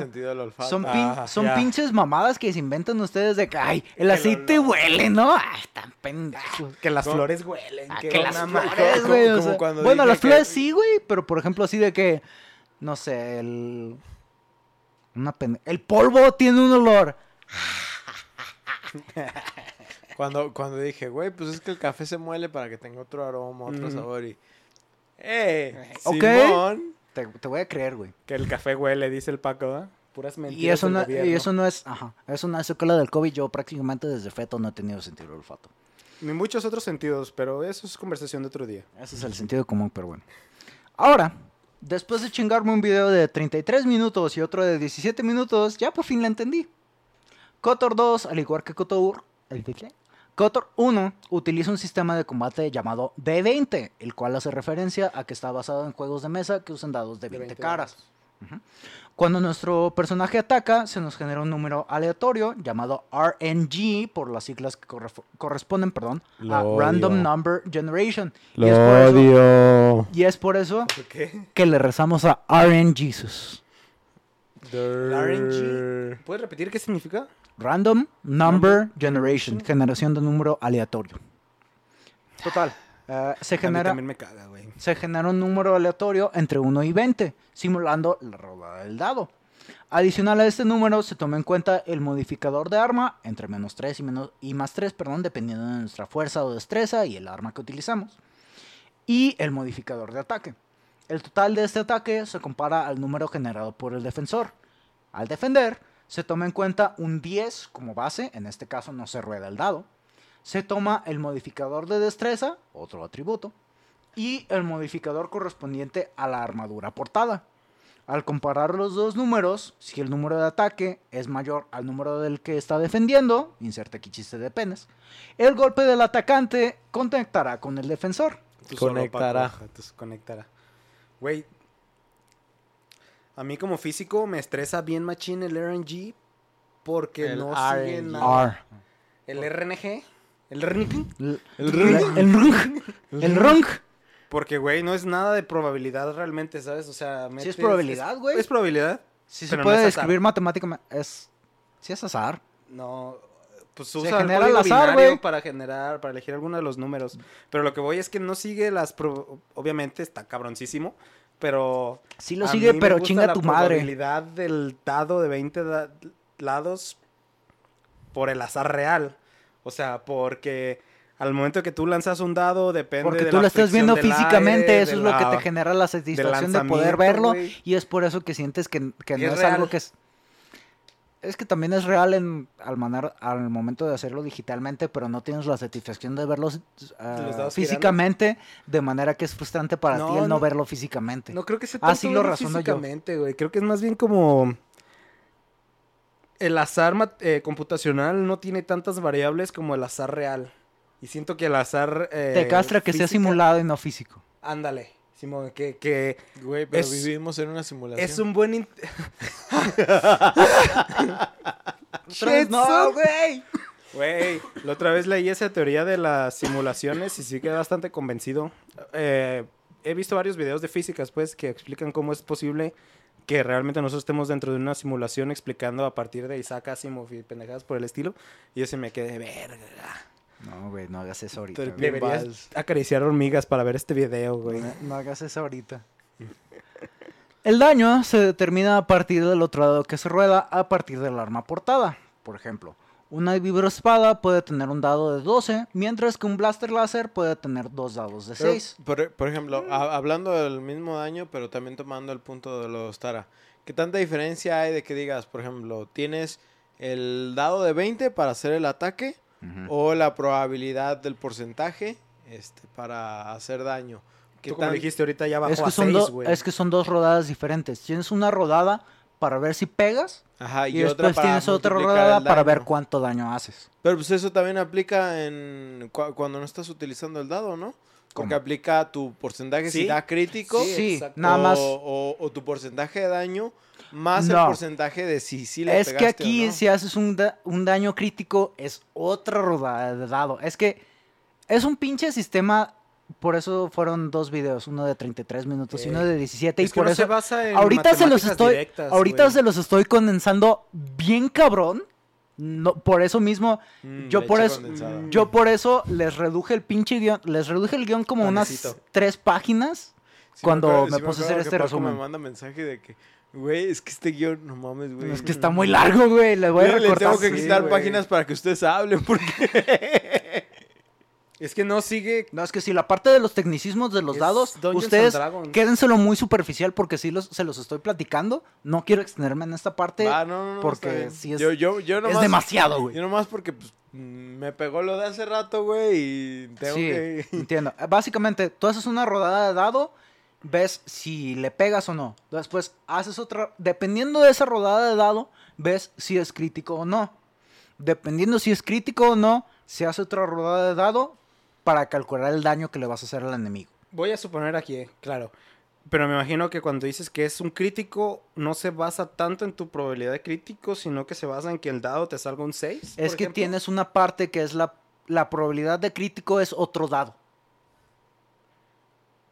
Tienes un dado para Ajá. probabilidad de golpe, un tienes dado para otro el dado daño. para, para el daño si no es crítico y tienes otro dado si es crítico. Por eso, pero entonces, ah, suponiendo, completamente inventado, ¿no? De que si cae uno, no sé, uno, dos o tres, no le haces daño.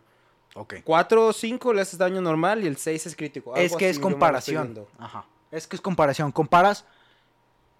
Ok. Vamos metiéndonos encabronadamente porque te quieres meter Sí. así. Es que no Tu dado funciona, de 20. güey. Tienes un dado de 20. Ajá. Si el dado saca uno, chingaste a tu madre y no vas a gol- golpear en automático. Obviamente no solo uno, me imagino que el rango va de Solamente uno. a uno. seis. No, uno. Te estoy diciendo tal cual. Mm, Si tú, de 20, si tú dudas uno, Ajá. automáticamente no pegas. Si tú ruedas dos, entonces tienes un 2 más el modificador de tu atributo. Si tú estás atacando con un espada melee, con algo melee, entonces el atributo va a ser basado en tu fuerza.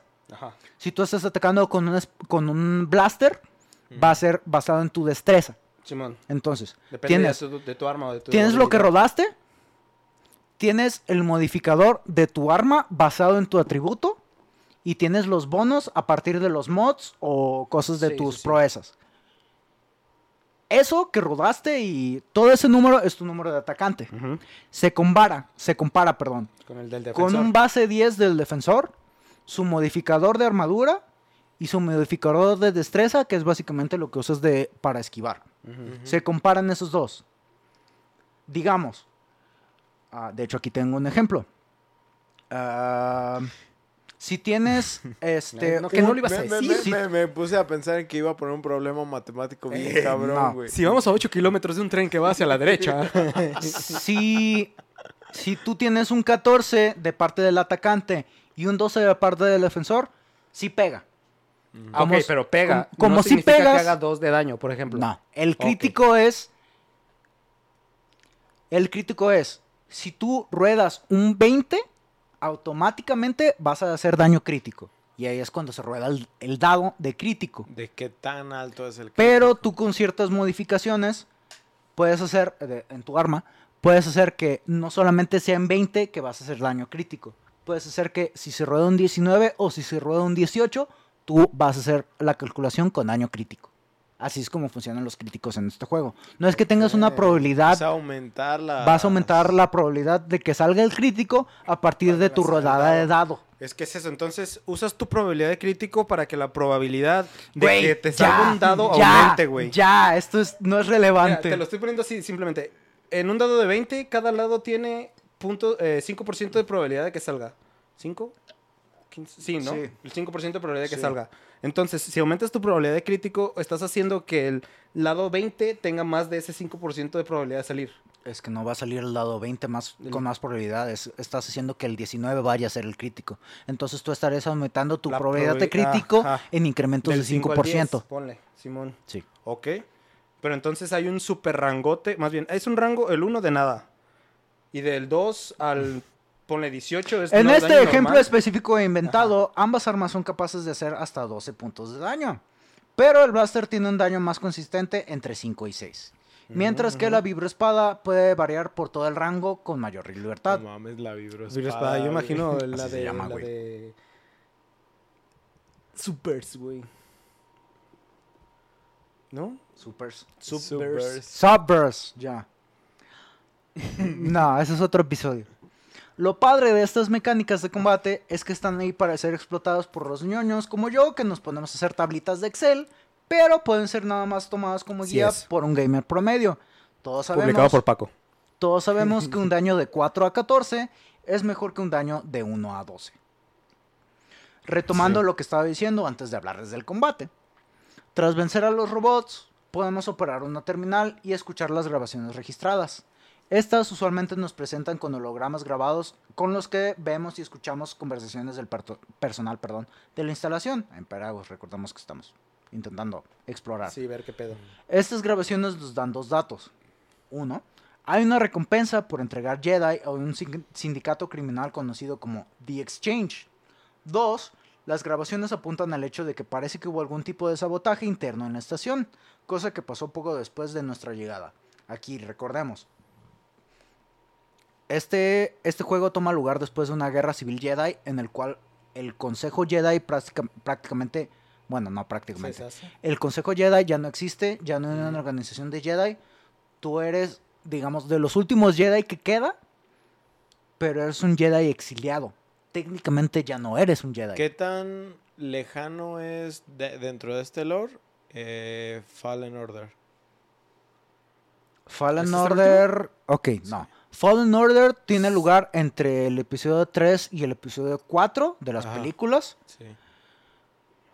Van a ser unos 4050 años antes de. Verga. Porque The Old esperaba Republic que literal dijera una cifra. es de, Sí. es de hecho lo que les decía, que, Sí, que la muy, muy atrás. The Old Republic tiene lugar 4000 años antes de la batalla de Yav- Yavin 4, Cuatro mil años. que es cuando el cuando la Alianza Rebelde destruye la primera estrella de la muerte. Entonces, este Eso- ah, la la vieja chiquita. república Nosotros no tenemos ni 3000 años de vida. Ya sé, güey. El planeta tiene 2020 años de vida y esa madre lleva 4000, verga. Eso está cabrón, piénsalo, güey. Son dos tierras. Vence la verga, güey.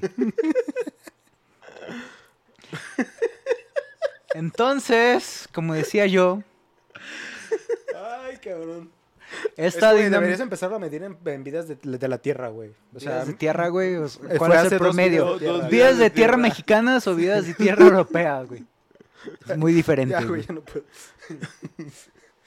Esta dinámica de ver los eventos que ya pasaron, usualmente se replica en los planetas que exploramos. No, espera, que no los judíos son los que dicen que llevan más tiempo en el planeta. Cuatro mil y cacho llevan. eh, No, sí fueron los judíos. Es que eso es del Viejo Testamento, así que sería todas las religiones abrámicas. Sí, no somos herejes, sí. así que vamos a continuar con esto. Este. No, herejes podcast, una referencia. Un, saludo. Un saludo.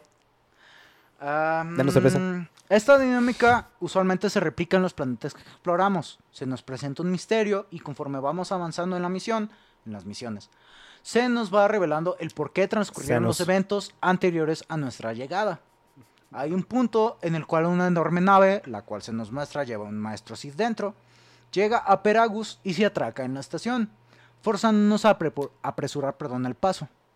Por emergencias que provocamos intentando escapar, se bloquean unos niveles inferiores de la estación que dan acceso al Ebon Hawk, forzándonos a pasar a través de la nave atracada para llevar a él. La llegar. caída del halcón de Ébano. ¿Qué es ébano? Es como café, ¿no? Ébano es un color. Es negro. Es negro. ¿Ébano? Es, sí. Es el Pues es color de una madera. Sí, ajá, es que según yo es como café. Es Pues negro, Va más tirándole No, negro, es- pero es no negro. Pues ahí están. ¿qué? Ebony and Ivory. Ebony and Ivory.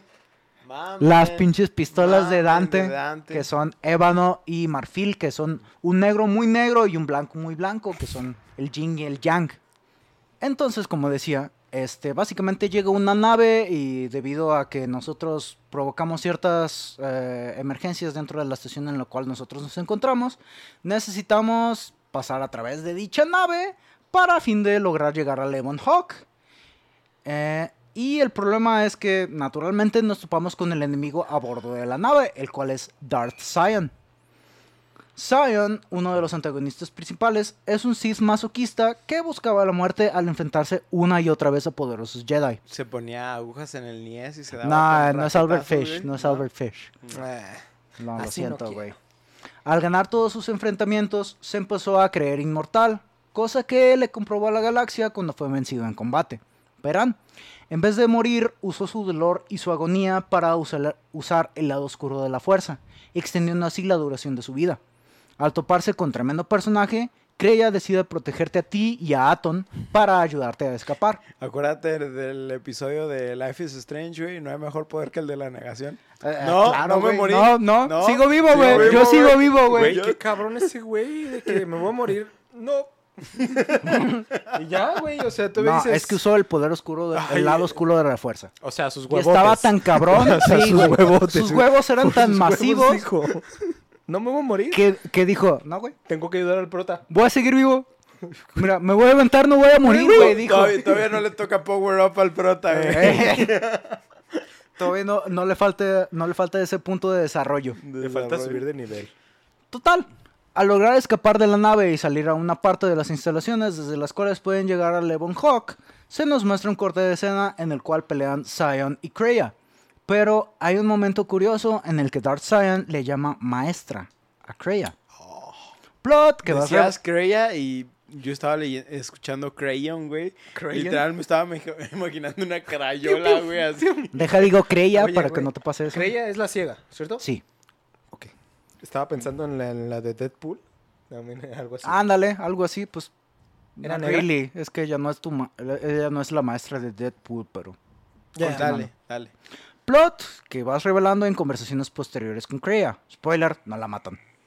Las cuales principalmente sucederán a bordo del Hawk entre la exploración de un mundo y otro, como clásico RPG. Oye, ¿y te la llevas en tu navecito? Sí. Me imagino que Levon Hawk está bien así como si fuera de gangsta, güey, con rines de, Eh, de oro, güey. puede ser, Como, como necesita. Bueno, no te creas. Cada sí cierto tiempo está haciéndole así. bounce. Simón. Los pinches hidráulicos a todos, güey. Logrando excavar de Peragus y de los Sith momentáneamente, la galaxia nos va abriendo paso y Dijo vamos excavar, encontrando. ¿Eh? Dijo excavar. Escapar. Déjame en paz, güey. Ah, vamos encontrando misiones que usualmente tienen una manera buena y una manera mala de resolverse. Tal como es el caso en la estación especial de Telos, en la cual te roban el Pelos. Hawk. Estación especial de pelos. Telos. Bueno, pues Tilos. ¿Ya fuiste el- a telas, güey? ¿A ¿A telas, huevo? pincho, güey? Las parisinas. ah, Tienes que pedir por Júpiter, güey. Es la que se arma, güey. Bien cabrón. también pendejos. Sí, estamos. En Telos te roban el Ebon Hawk y decides si trabajas con los Ithorianos, quienes buscan mejorar, quienes buscan, perdón, mejorar las condiciones de vida en Telos durante un programa, perdón, perdón, mediante un programa de restauración pla- planetaria, ya está haciendo efecto. O con Cherka Technologies, una empresa que busca continuar explotando los recursos de, puta madre. You can do it, bro. Buscan explotar los recursos de Telos mediante prácticas cuestionables. Ya, Pero ¿quiénes son estos pendejos? Dos sílabas, bisílabos o trisílabos. ¿Charcra o chancra? Cherca. C C- El chancro El chancro voraz. Total, o trabajas con los buenos o trabajas con los malos. Oye, pero ¿qué raza es esa, güey? Cherca es una compañía, no es una raza. Ah, no es una raza. Ah, la. Ok, sí. Ah, para fin de recuperar el Ebon Hawk. ¿Cómo se O sea, imaginarán? ¿qué están usando? Para que les... Tú los te- usas a ellos y ellos te usan así. Es una. Es, ¿Cómo se llama? Bio. ¿Simbiosis? Ah. Exactamente. Como se imaginarán, a partir de todo lo que les he contado, este es un juego en el cual pasamos buen tiempo conversando con otros personajes para obtener información y, en el caso de nuestros compañeros de equipo, forjar lazos con ellos. Que es lo que decías que no confundías, pero les das el mismo valor que los de BioWare, ¿no? Que prácticamente, o sea, sí, los juegos de BioWare también tienen un dos- gameplay muy interesante, pero muchas de las cosas más chidas es el hecho es, el- es el Ah, hecho de, de, ¿cómo se dice? De las decisiones que tomas y cómo afectan a, a todo el gameplay real del juego, ¿no? Y que es más eso que realmente lo que estás atacando en peleas y cosas así. Pues, eh, pues es que parte de lo chido es que implementan parte de lo de la relación con tus compas en, man- en maneras que afectan al combate. ¿Y no Ahora- puedes salir con ellos? Ajá, para, para ahorita esto ¿hay cosas amorosas. No, de hecho, esto no lo puse en el guion. De hecho, eso es una de las cosas que el escritor principal, principal, perdón, Prince Park. Prince Park. el Prince Park. el Chris Avalon, lo que precisamente no quería era meter un plot forzado de romance, que fue lo que les criticaron en el Knights of the Old Republic 1, que a huevo metieron romance con Bastila Shan. El Echiro Oda, güey. Ey, este. Ese güey no hace nada de romance. de manera Nada. nada. que los No. romances, por así decirles, que tienes dentro de este juego son más como implícitos Con tu que. Son, son más explícitos. coreanos. Así de que. Ándale, Somos, ándale. Sí, somos novios. Así sí, es ¿no? que andamos y de repente tus compañeros hacen comentarios de que ah, estos cabrones no deberían de... estos cabrones no deberían de hacer X o Y porque los está distrayendo de la misión, pero en ningún momento te muestran así de que la intimidad o que tengan momentos así de ah, Pues es como Ultra persona, sweet. ¿no? Que Ándale. digo, siempre faulteamos eso, pero es el Pues hecho de decir, últimamente. nada, nada más es de, ah, sí, es mi novia. Ah, ya, sí. y ya te le hiciste Ajá. novia, pero no es como de que realmente pasa Como en la primaria, güey. Sí, sí, sí. Ándale. Cuenta. Tal cual, güey, que no sabes ni qué chingadas, pero así no ah, es mi novia, bro. morra. Pe- pero digo, a veces está chido si hay juegos donde dices, ah, güey, pues, o sea, me dieron como la opción, pero Es no es lo importante. A mí lo que no me gusta es que el juego te fuerce, güey. O sea, que no te obligue eso- como a decir, ah, tienes que andar con esta morra o X así, güey. A mí me gusta. ¿Cómo se llama? El. el- la Tú puedes. pol- po- poligamia. La poli... Sí, ya sabíamos, güey, ya sabíamos, ¿no? Ya lo habíamos visto en tu persona. En el juego. En el La- juego la persona, no en cómo eres. Güey, de que todas las morras ya están en 6. Nice. Ya que las llegas a 10 me platicas. No, porque va a tener que subir a los vatos. Bueno, aquí sigue. Sigue, sigue. Estas conversaciones y estos lazos se manejan de una manera que se integran al gameplay. Conforme pasan eventos del juego, podemos conversar con nuestros compañeros de equipo para escuchar sus opiniones y darles nuestros puntos de vista. Dependiendo de las opciones de diálogo que escojamos, podemos subir o bajar la influencia que tenemos con ellos, llegando al grado de que su confianza en nosotros crece y vamos desarrollando ciertas habilidades de combate, perdón. Nice. Por ejemplo, Como en persona. Ah, algo así. Pues sí, es que todos los sí. RPG Todos los RPG. Sí, lo hacen. Pero, güey, este se me hace chido cómo lo van implementando. Un ejemplo que traigo es que en un entrenamiento con Kreia a bordo de Eleven Hawk, ella nos pide que extendamos nuestros oídos a través de la fuerza. Que extendamos las piernas. El resultado es que escuchamos los pensamientos de nuestros compañeros en la nave, entre Ah, los cuales están los pensamientos de Aton Rand. ¿Quién está? Deja, voy lavando un calcetín. Aquí estoy lavando calcetines. Puño y a dormir. El otro, güey. A ver, pero ¿con quién? Ahora será con Ashley Moore. ¿Verdad? ¿Quién elegir, eh? Ese doujinshi está bien Está chido, güey. Un sweep. ¿Qué- ¿Con qué será bueno Güey, hoy? neta, yo, yo de morro pensaba que el poder de leer las mentes estaría bien vergas, pero güey, Sí, neta, güey. cada- No, güey, cuando te crecí vas a traumar bien ojete, güey. miedo, güey. Sí, Cuando te, das, bien cuando te vas dando cuenta de lo dañado que estás y el cómo vas a percibir lo dañado que están otras personas es de... No, No, güey, no quiero. no. Mejor Solo me quedo con mi concepto conmigo, de güey. ellos, güey. Sí, ¿no? Sí, sí, sí. Estaría chido si lo puedes controlar. Así, güey. Sí. Ah, o sea, que puedes tú decir a quién sí y a quién escuchar no. o escuchar no. O no escuchar. eso es a diferencia de trampa, pinche güey, Superman que no. tenía que escuchar todos a todo el tiempo. O Daredevil. O En fin. sí, señor. Daredevil. O sí, señor. Ah, sí, güey, la I de... fucking no. ¿No, no Ah, ya, sí, señor. Sí, sí, sí, de Jim Carrey. No, y no, no, es la de de- Bruce Almighty. Bruce Almighty, Que el es todopoderoso. todopoderoso. También Jim Carrey y Jennifer Ah, Aniston güey, y que ya Morgan se Freeman. retiró, ¿ya vieron? Que después de Sonic 2 el vato se Ah, sí, retira que del el cine. vato Jim Carrey ya se retira del cine. Y en sus palabras, ya hizo suficiente. Sí. Digo, también es cierto. Sí, Pues el que- o sea, no, me acuerdo quién vi que, también ya se va a retirar. Bruce Willis. Bruce Willis, también por problemas de memoria. Por, ¿De por memoria? una enfermedad Sí, que le causa una- problemas. Por pelón. Los...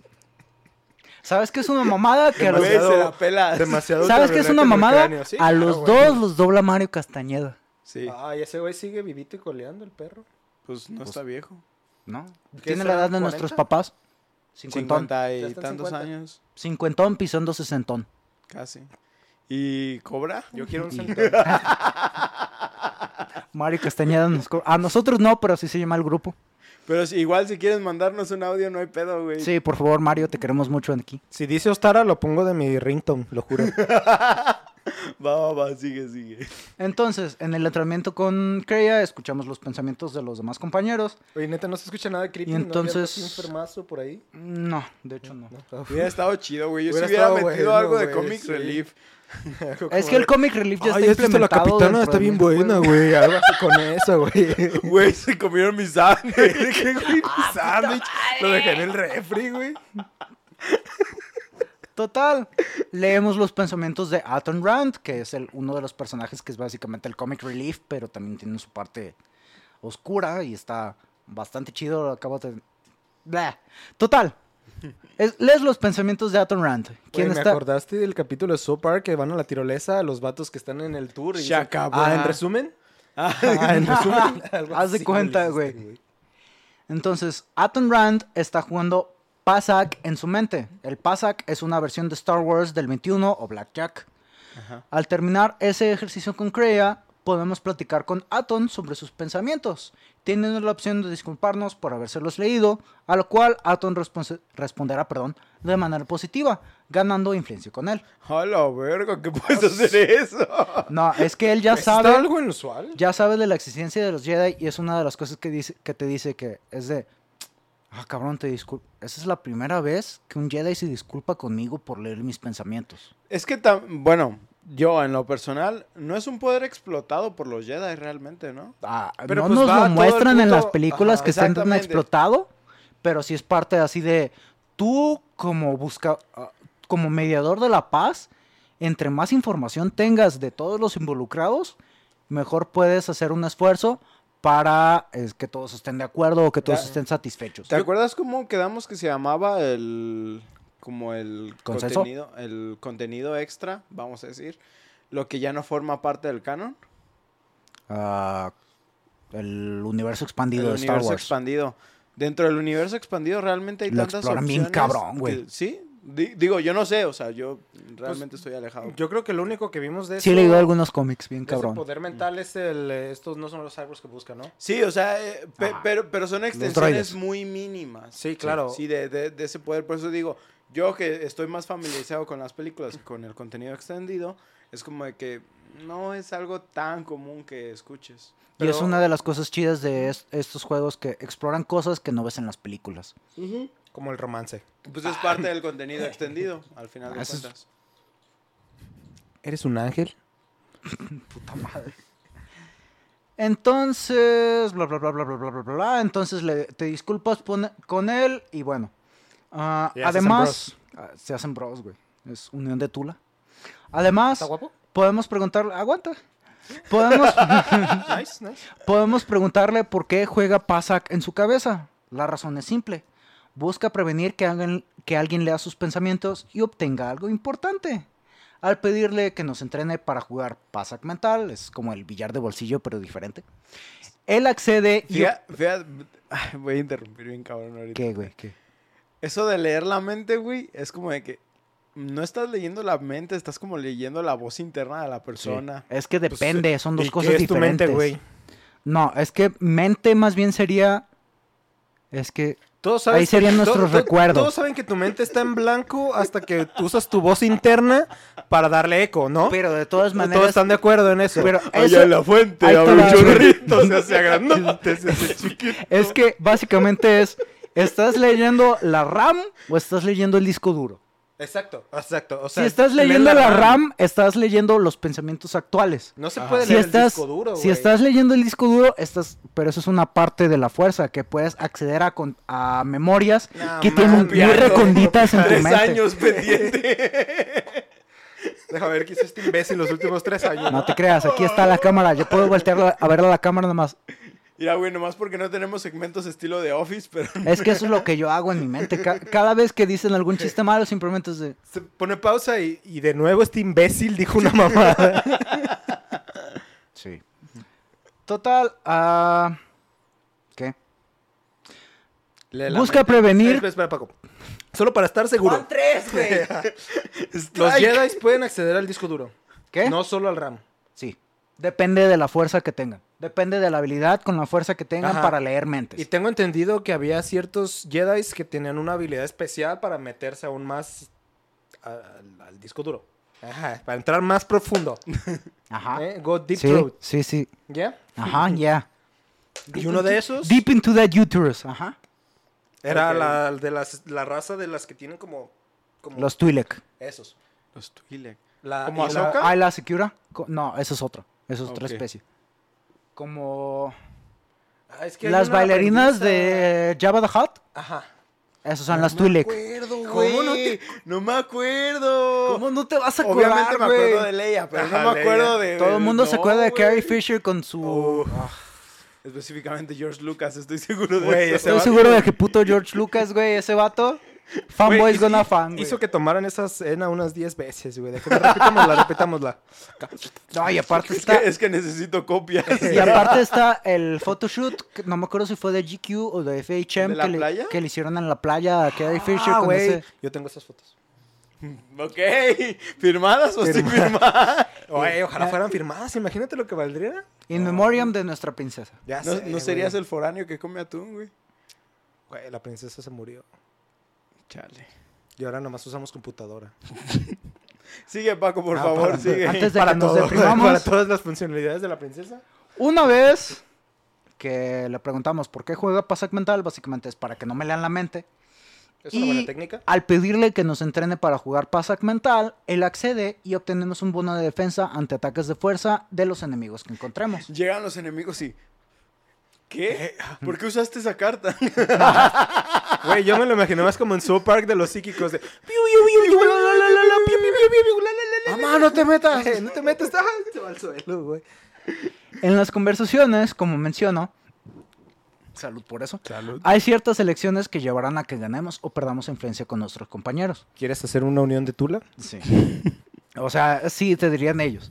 Estas ganancias o pérdidas de influencia pu- pueden darse al elegir algo en una misión secundaria o al estar hablando directamente con el compañero correspondiente.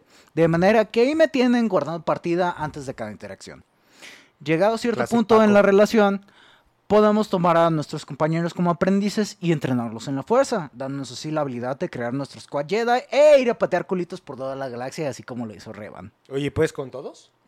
Prácticamente todos. Una pregunta, este, y esto lo he visto realmente en algunos RPGs, ahorita obviamente específicamente persona, ¿sí? Eh, el hecho de subir tus personajes de nivel. Por ejemplo, en, en este caso, tienes gente fuera de la party, ¿sube contigo? O... Eh, Mm, la, Esa experien- es una. la experiencia que tú ganas, la ganan todos. Ah, ok. Entonces, Eso, si eso tú no usas a los güeyes, chido, güey, porque sí te, sí te opciones de permite. experimentar. Güey, pues Sí. es el ¿Sí? repartir experiencia de Pokémon. Pero Funciona es que, mucho, es funciona que muy sí bien. funciona mucho, pero de todos modos no siempre vas a tenerlos al mismo nivel. Y esa Sí, es la parte sí, castrosa no, que vas a tener que estar haciendo pinche grind para Sí. llegar a los personajes, para poder usarlos y de repente... No, ah, prácticamente todos los personajes se mantienen al mismo nivel en toda la historia, a pesar de que los lleves o no a los planetas donde hacen Y, las y- cosas. Ah, qué y buen la paro, otra también Sí. influenciada completamente en persona es eh, el hecho de que tienes estas conversaciones y avanzas y como que supongo que te gustan más los personajes, o sea, gustan más de ti. Eh, ¿También te da como un nivel entre ellos, entre las relaciones o no? Es que tienes el nivel de eh, experiencia y tienes el nivel de influencia. Según Ok. las elecciones que tú tomes. ¿Eh, vato, quieres drogas? Güey, pues Eh, es vato. que yo creo que es... Ey, oye, ¿quieres, ¿quieres darte un burrito? Más Yo creo 10 que con es- este güey, menos 5 con este otro Yo creo que, que es no igual le que en persona, güey. porque es de que en cristiano. persona am, hay diálogos que te suben 0, 1 y 3 puntos. Ujú. Entonces, dependiendo de cuál elijas, es que tanto avanzas como en esa rama. Yo creo que va a ser algo Pe- pero parecido. Este más bien es más influencia, menos influencia. Sí, exacto. 0, 1 o 3 puntos. Digo, no, en subir no, en su- literalmente en este te quitan influencia. Hay negativa. O sea, de Supongo repente- que. Redemption Es que, sa- ¿sabes qué? Voy a matar a este güey porque es un peligro para la galaxia. Y este otro güey te dice, pero ¿cómo Pero, vas a matarlo si es hay una hermano. manera más pacífica de hacerlo? Así, básicamente. Es como Fable. Sí, tal cual. O sube o baja. Sí, Entonces, es que eh, eso me gusta porque la mayoría de este tipo de juegos, como que, bueno, muchos de los que he jugado RPGs, no les gusta mucho bajar el, el puntaje, ¿sabes? O sea, sí son mucho de subir, obviamente, pero muy pocos se arriesgan a ¿Son bajarlo. como Batman no les gusta bajar? El puntaje va de bien 0 a 3 en lugar de menos 3 a 3, por ejemplo. Y eso está chido, que te arriesgas a, a a perder. arruinarlo. Sí, sí, sí. Por eso es que yo guardo constantemente. Y es de hecho Ah, una de las cosas que te dicen en las pantallas de carga. Si no te gusta, Se recomienda guardar seguido y en diferentes ¿No tiene partes. autosave? También tiene autosave, pero es el autosave se activa después si entras a Cuando una si, si entras a una pantalla de carga después de 15 minutos de no haber guardado, se hace autosave. Pero 15 minutos de, en 15 minutos de juego tienes un chingo de cosas y ya perdiste toda la influencia con un güey en esos güey. 15 minutos. En 15 minutos en persona pasan como 3 días. Al mínimo. O medio dungeon, no. La No, tercera parte de un dungeon, La depende. eso. de un dungeon. Una dungeon de 11 niveles, siempre estoy aventando, ¿qué? ¿Dos horas? Pero bueno, sigamos. Esto es solamente vi- a- un vistazo a lo que es este juego, el cual siento que es de los RPGs con mejor desarrollo de personajes, ya que tus compañeros de equipo son multifacéticos y no se sacan plot lines de la- de pinche cola. Todo se siente homogéneo y lo que vas descubriendo de tus compañeros hace que ciertas cosas del inicio de tus conversaciones con ellos tengan más sentido. Todo se siente chocomil, güey.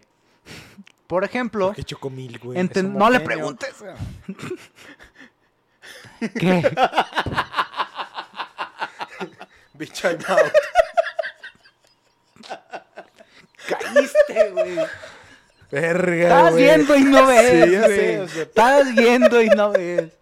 Debes hacerme una nota más, más, más señalada, güey. Como de pendejo, no digas eso, güey. Ah, Entonces, no se sacan plotlines de la cola como el Chocomilk. Todo se siente homogéneo como el Chocomilk. Y lo vas descubriendo de tus compañeros. Lo que vas descubriendo de tus compañeros hace que... ah, Güey, pero si usas calcetose no está, no está, no está homogéneo, güey. O sea, ¿cómo, cómo se les ocurre decir tal mamá? ¡Ya! Es que, güey, neta, el calcetose no se puede. Ya, pues sí, No, güey. Es que como Calcetose. que chocomil homogéneo, güey. No, Hay güey. dos tipos de personas. Chocomil y calcetón. A mí me daban chocomil, güey, porque mamá que el calcetose... Y sí, todo sabía a diablos, güey. Ay, no mames, si te mamás. Es que, güey, no saben de chocomiles, pero no probar calcetose. Ay, Ay, no mames. No, sigue, Paco, por favor, sigue. Yo sabré, güey, yo sabré. lado. Este... ah, A ver, espera, ¿quién dijo esa mamada del calcet... de- perdón, del chocomil que era homogéneo? No, pero yo lo dije, de algún lado, yo dije homogéneo lado, y él siguió con lo del chocomil. ¿No le dijeron, no sé, leyendas o algo No, así? no, no, güey, se güey, lo no, sacó. me la saqué Ubicas cómo culo, mencioné de que se sacan cosas de la cola, así Oscar, güey. Ay, no mames, güey. Ah, ya está dicho, güey. Cada vez que empecemos el podcast nos revisamos la cola para que nos hagan este tipo de mamás. Personalmente, cada quien revisa su propia cola, porque si no van a hacer cosas que... Nah, güey. No, güey. Ay, güey. Continuando. Güey, ¿cómo le haces para ver tu... co- ah, No. Sigue, sigue, sigue. Un espejo. Un espejo, güey. Ah, bueno. Acá, Ya. no hasta abajo. Ahí ¡Ya! Todo se siente... Puta madre, todo se siente homogéneo, güey. Todo se siente homogéneo y lo que vas descubriendo de tus compañeros hace que cierto... Ah, ya solo ya lo dije. Por ejemplo, entendemos el por qué Atom te, te, te trata con precaución al descubrir que eres un Jedi o el por qué Handmaiden, otra compañera de equipo que encontramos en las primeras Hecha mano. Güey, no mames, ha de estar bien culero. Sus jefes no la querían, Güey. Es que sí tiene un nombre, pero eso te lo revelan después por Ah, cosas de plot. Ah, o sea, es como su, su, su alias. Su, Ajá. su, Verga. Este- usuario. Esta compañía es su Como nick, el güey. Ostara, güey, que nadie sabe cómo se llama realmente en este Yo podcast. cada rato te dijo que Katsin, pero bueno. Ah, sí, sí, cierto. Sí. Total, que Handmaiden siente algo de curiosidad por el cómo es percibir la fuerza. Y eso te lo explican y es de... Ah. Mira, cosa que no güey, yo... Te pones de rodillas, cierras los ojos. Te pones en cuatro. Abres la boca.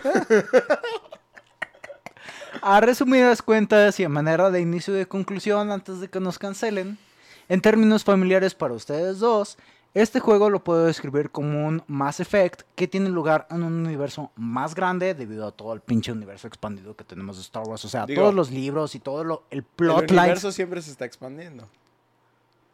Chinga tu madre. Ya, es cierto. ¿Que no Star Wars no sale de la galaxia incluso? De esta galaxia. Sí. Eh, Pues es hace mucho tiempo en una galaxia muy, muy lejana. Tienes razón. Igual que Shrek, güey. Muy, muy lejano. Puta madre, güey. Chinga. I'm trying my best. Por eso- know? Por eso no podemos tener cosas bonitas, cabrón. Güey.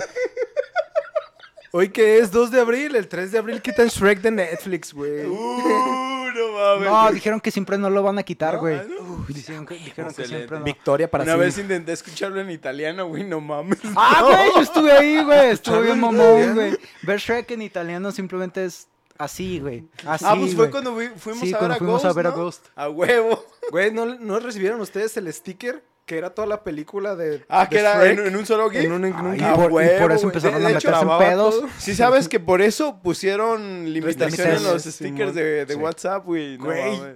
Yo recuerdo específicamente que estaba viendo el sticker y ahí iba en la parte en la que Shrek va a salvar a la, a la, a la princesa del dragón y mi celular se traba, güey, y se va a pantalla azul. ¡Qué verga! Está como cuando mandaron la pinche oruga, güey. También, castroso, ¿Cuál oruga? güey.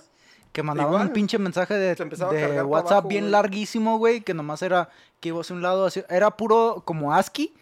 que nada más era ASCII art que con las puras letras hacían. Nos Es estamos Ask tú, ¿no? ¿O es Ask y? Yo siempre lo he pronunciado como Yo sé que es que, es, que, Ah, que- que lo dicen SC2. como SCY. Es ¿Y latina? ASCII. Ajá, y, sé- y sé que se dice ASCII, pero no sé si es Ask. Pero, ¿y cuál es el uno? Si el As 2 fue hecho. Tendría que ver, tendría que ver qué tendría que ver qué significan las siglas. Va, güey. va, va. Sí, Pero no, ya no, no- digo, punto y aparte, güey. Continuamos. Ah, pa, pa, pa, güey. Total, antes de que nos sigamos cogiendo las mentes cabronamente. Este es un Mass Effect que tiene lugar en un universo más grande, con un sistema de combate de Dungeons and Dragons automatizado y con personajes igual o más interesantes de lo que nos acompañaban en la Normandy. Esto es una opinión muy personal, pero en lo que llevo de la... He jugado como unas 20 horas del juego y, o sea...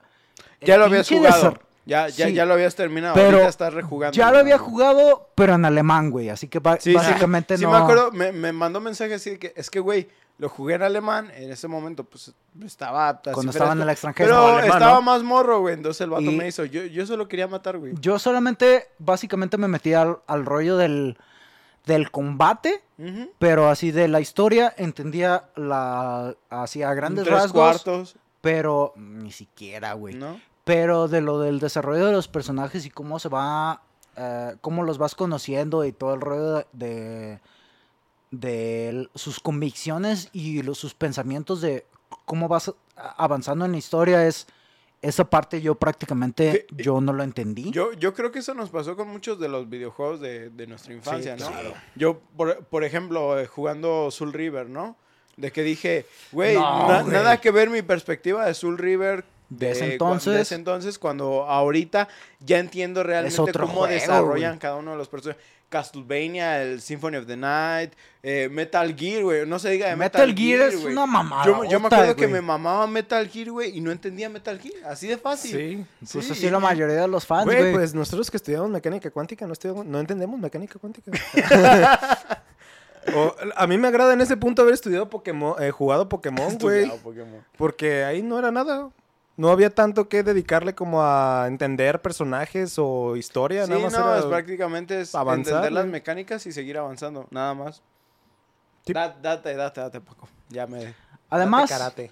este juego cuenta con un sistema de crafteo y varios minijuegos de los cuales no hablé por cuestiones de tiempo, pero basta con decir que este juego tiene, un- tiene contenido de lo comprón, con lo cual obsesionarse de manera innecesaria, cosa a la cual yo casi no le hago. Paco, no. En fin. Mis compañeros somnolientos, ¿algo que quieran agregar a tanto parloteo que me he agregado? Que me he aventado, perdón. Mira, está, está pesado una porque no lo jugué. ¿Sí? ¿Qué?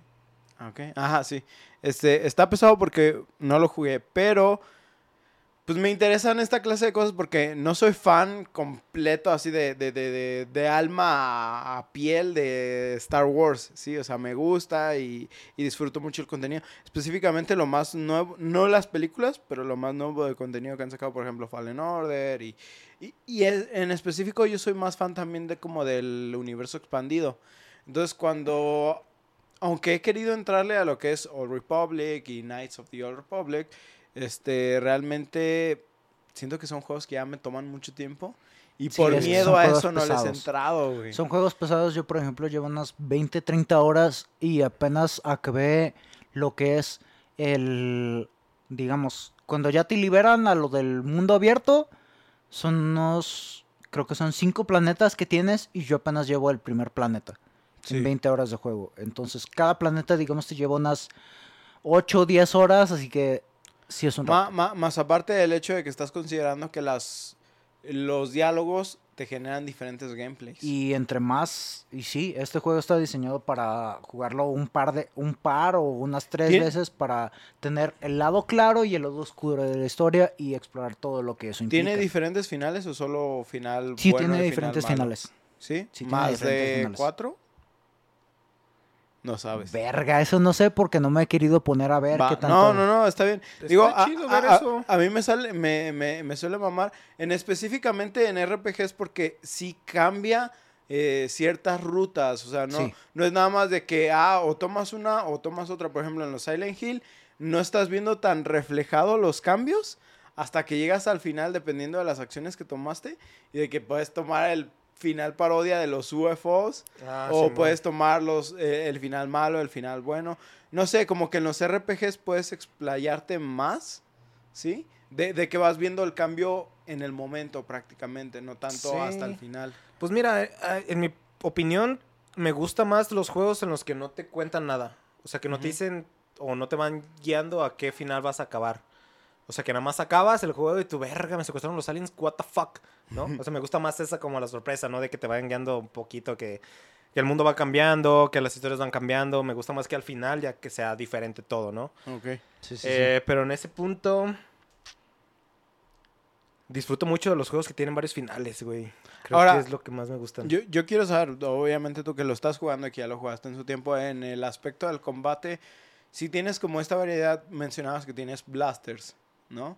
Este, pero por ejemplo, algo que a mí me super mamó de Fallen Order es el hecho de la forma en la que personalizas el, el sable el de sable luz, de luz. Güey. Que no estoy pensando a lo mejor en los mismos niveles de personalización, pero estoy pensando así como afecta que tengas un sable de luz doble. Puedes tener un sable de luz doble, ¿sí? O, o- o hay otras armas, porque el- en el universo expandido hay un chingo de armas láser referentes a las espadas. Simplemente Sí, es estúpida la cantidad de... Sí, ajá. sí, sí. En este juego, eh, en cuanto a armas de sables de luz, tú nada más tienes...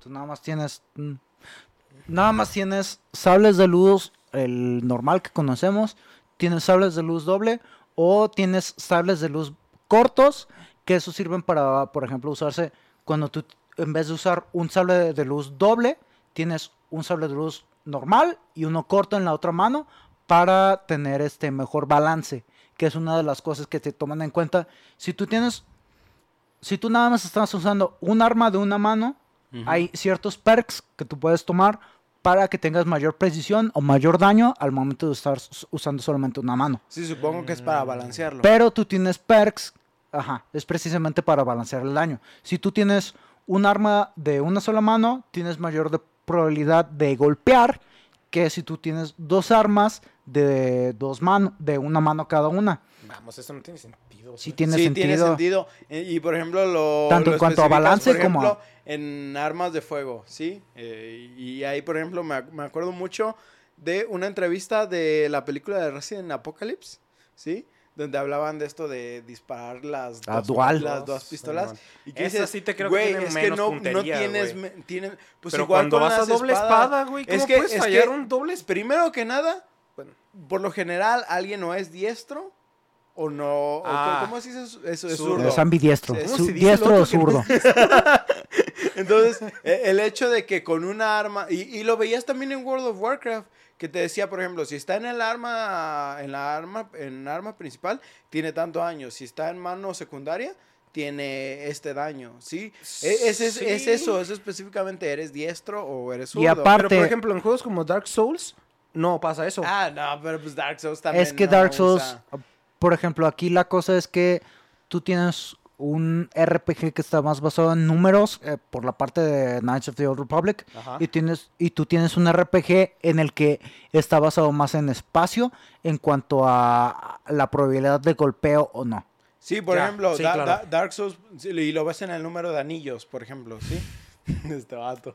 De, Pues de- solo de- tengo de uno, que, de- de que dices, por lo general, este, creo que nada más te permiten una joya, ahorita no me, no me acuerdo específicamente, ¿Joya? una o dos joyas, lo que sería, por ejemplo, anillos, en, en este caso en Dark Souls, y en otros juegos tienes de que el collar, el, el dedo izquierdo, Ah, el ya, dedo derecho, equipamiento. sí, tienes más nivel de equipamiento, pero por tanto tienes otras probabilidades que Dark Souls en general dice, ¿quieres poner este bufo o no lo quieres poner? ¿O quieres poner otro bufo nada más? Sí, es Pues, más sencillo. Sí, es en ese punto sí, es sí. básicamente Pero es aquí como dices, que es por turnos de matemáticas de daño, no de... Aquí lo que intentan balancear es la parte del daño, porque si tú simplemente te equipas dos armas de una mano y tienes la misma probabilidad de golpear con ellas, vas a hacer daño, una cantidad de daño Pero pues esa es la exorbitante. idea, ¿no? De que traigas Eh, una no, espada, que no, traigas no, no. dos espadas, Es porque que quieres es- hacer el doble de daño. Pero es una parte de cómo balanceas el juego para no romperlo, de Ah, manera sí. que los primeros Claro, niveles claro. no simplemente se vuelvan algo que es automático, tú simplemente haces autoataques y haces que el juego no tenga punto y que cualquier persona lo pueda Tam- también que permite la variedad, ¿no? Sí, el hecho eso de es otra decir, parte. cuál es más tu estilo. Porque también hay mucha gente que dice, y, y vamos hasta a los realistas de- del uso de armas, ¿no? De que dicen, güey, es que no es tan realista que realmente uses dos armas. Mejor Más bien usa un arma de dos manos. O usa un arma de dos manos. O específicamente concéntrate en un arma que es el, el- el hecho de la esgrima, que toda tu concentración se va a un Y es brazo. parte de lo que es el Sí, RPG. Darte exactamente. la lección de... Pe- Pero, pero, por ejemplo, dicen, ok, puedes tener una probabilidad de más daño con doble arma, ¿sí? Pero no vas a tener este, la misma probabilidad de ataque, vamos. Por, De pegar. Por, por poner un ejemplo. Es balance, nada más. No- Básicamente no- eso es lo que es, mantener el, mantener el juego balanceado Mm. de manera que no sea demasiado fácil o demasiado difícil para el jugador. Sí. ¿Sí o no? Sí, sí, sí. Simplemente no estás conforme con esa elección No, porque no es lo que tú harías. Yo, yo- ajá, exactamente. Yo haría las matemáticas diferentes de la espada doble. Pero regresándome hijo. a The Fallen Order, me gustó un chingo eso de que pudieras cambiar de armas. Incluso durante peleas que podías pasar de la doble Ah, eso es a- algo Creo, que- creo- eso creo es que algo era un botón, ¿no? Nada más era uno del Sí, es izquierda. Es-. Nice. De, a, a mí, realmente, yo por lo general traía doble. Es que do- se do- te sirve más para crowd control. Ajá, Sí. porque por lo general era como que, güey, los voy a juntar y los voy a matar y me voy a ahorrar un chingo de tiempo. En este juego más bien es la precisión que tienes al momento de atacar, ya sea con un sable de dos manos o con, bueno, más bien con un sable de luz doble o con dos sables de luz, uno en cada mano. Lo que sí, me gustaría que más juegos exploraran el universo expandido en el aspecto de las armas láser, porque por lo general nada más es eso, es sable de luz, doble sable de luz o unidos. Pero pues también debemos de Pero ver- no usan las, los látigos, Sí, no usan... Pero pues debes de tomar en cuenta que los Jedi, su arma es la espada láser. Ah, O sea, sí, eso es no. lo que el- Pe- los pero es que también, güey. ¿por qué te limitas nomás a los Jedi? Claro. Es que esa es una de las cosas que está tan chidas de este juego. Aparte, o sea, no solamente tienes a los Jedi, o sea, tienes al güey que es el Scoundrel, tienes al güey que es el técnico, tienes a otros güeyes, tienes un güey que es enfocado a melee, pero no necesariamente a armas láser, y ya tú conforme vas, los vas espequeando y también esa es una de las decisiones que tienes que tomar, que, ok, tengo suficiente influencia con este güey para convertirlo en un Jedi, pero por la parte del combate Me conviene ya más. estoy, ya tengo a este güey y a este güey para esta parte de los bufos o el momento de estar peleando con sables de luz. Me conviene a este otro güey que ya lo tengo especializado para combate a distancia, hacerlo Jedi o no. Y es parte de lo que es todas las decisiones se- que se implican el Jedi RPG. del consejo de que nada más hace el papeleo, güey, es el becario. Eh, es, es, es el bibliotecario. Sí, sí, sí. El bibliotecario. Y pues, pues con Sí. eso, pues vamos concluyendo, ¿no? Nomás me gustaría preguntarte antes de terminar este capítulo. En el juego, ¿qué te conviene más? ¿Traer un arma de sable doble o una en cada mano? Cada uno tiene sus ventajas y, desve- y No, desventajas. no hay un meta Sí, específico. No hay un meta específico. Va. Con el con, con un sable de dos manos o con un sable en cada mano tienes mayor potencial de daño por la parte de la cantidad de daño que puedes hacer en caso de que tengas la precisión suficiente como para llevarlo a cabo. Pero con un sable de una sola mano tienes mayor precisión y tienes el daño más asegurado. Ahí, Mm. por, ahí es la parte de irte a críticos o irte a asegurar el daño. ¿Cuál de las dos, ¿cuál de las dos es más, es más probable, es más viable? Las dos.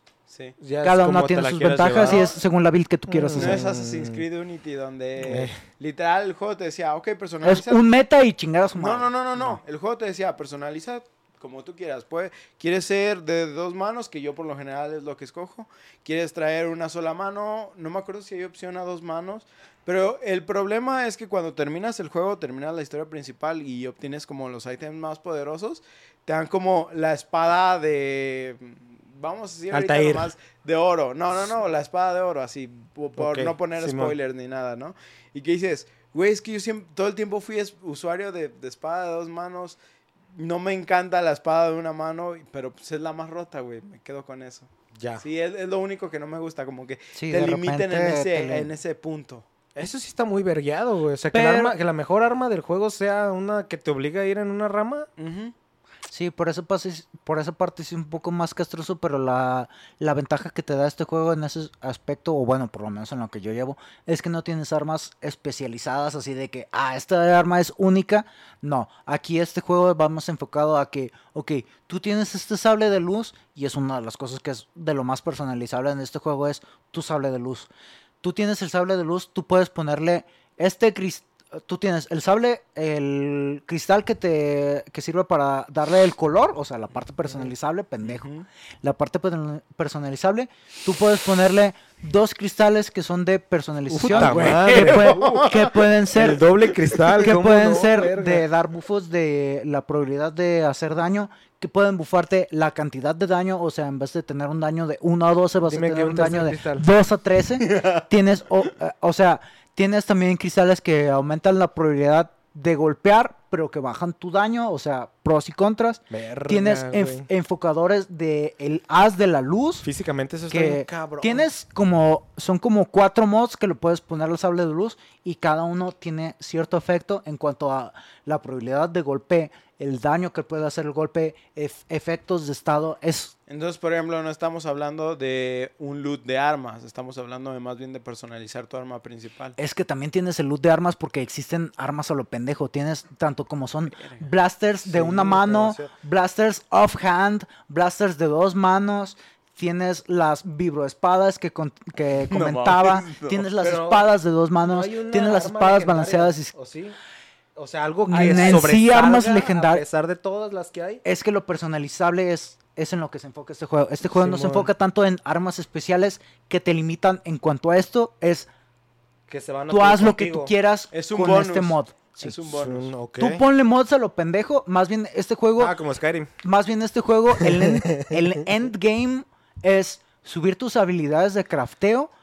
Que para poder craftear los mods más rotos y ponérselos a tus armas. Warframe ah, over again. Ok, interesante, güey. No, pues qué chido. Sí. Bueno, pues esperamos que disfrutaran esta historia llena de sables de luz. Güey, ¿por qué pensé en penes, güey? Chingada madre. Midi midiclorianos y desarrollos de plot encabronados. Uf, que Star Wars no tiene eso, güey. Recuerden que pueden enviarnos sus comentarios o juegos que quieran escuchar a debufodeinsomnio.gmail.com o por Twitter insomnio por Twitter e Instagram, arroba de Bufo Insomnio.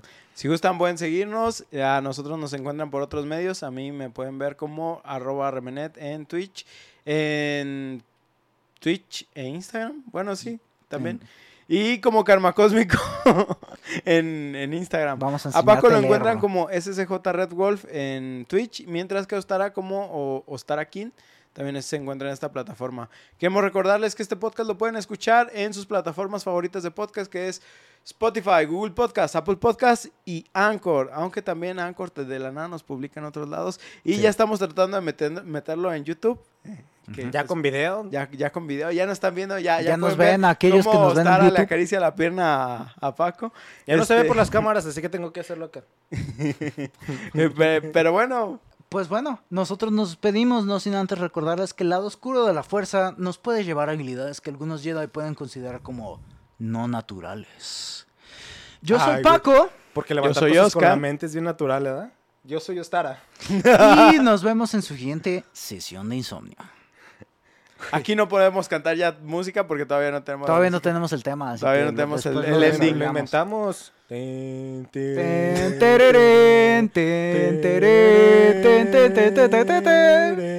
Sí, no, nada sincronizados.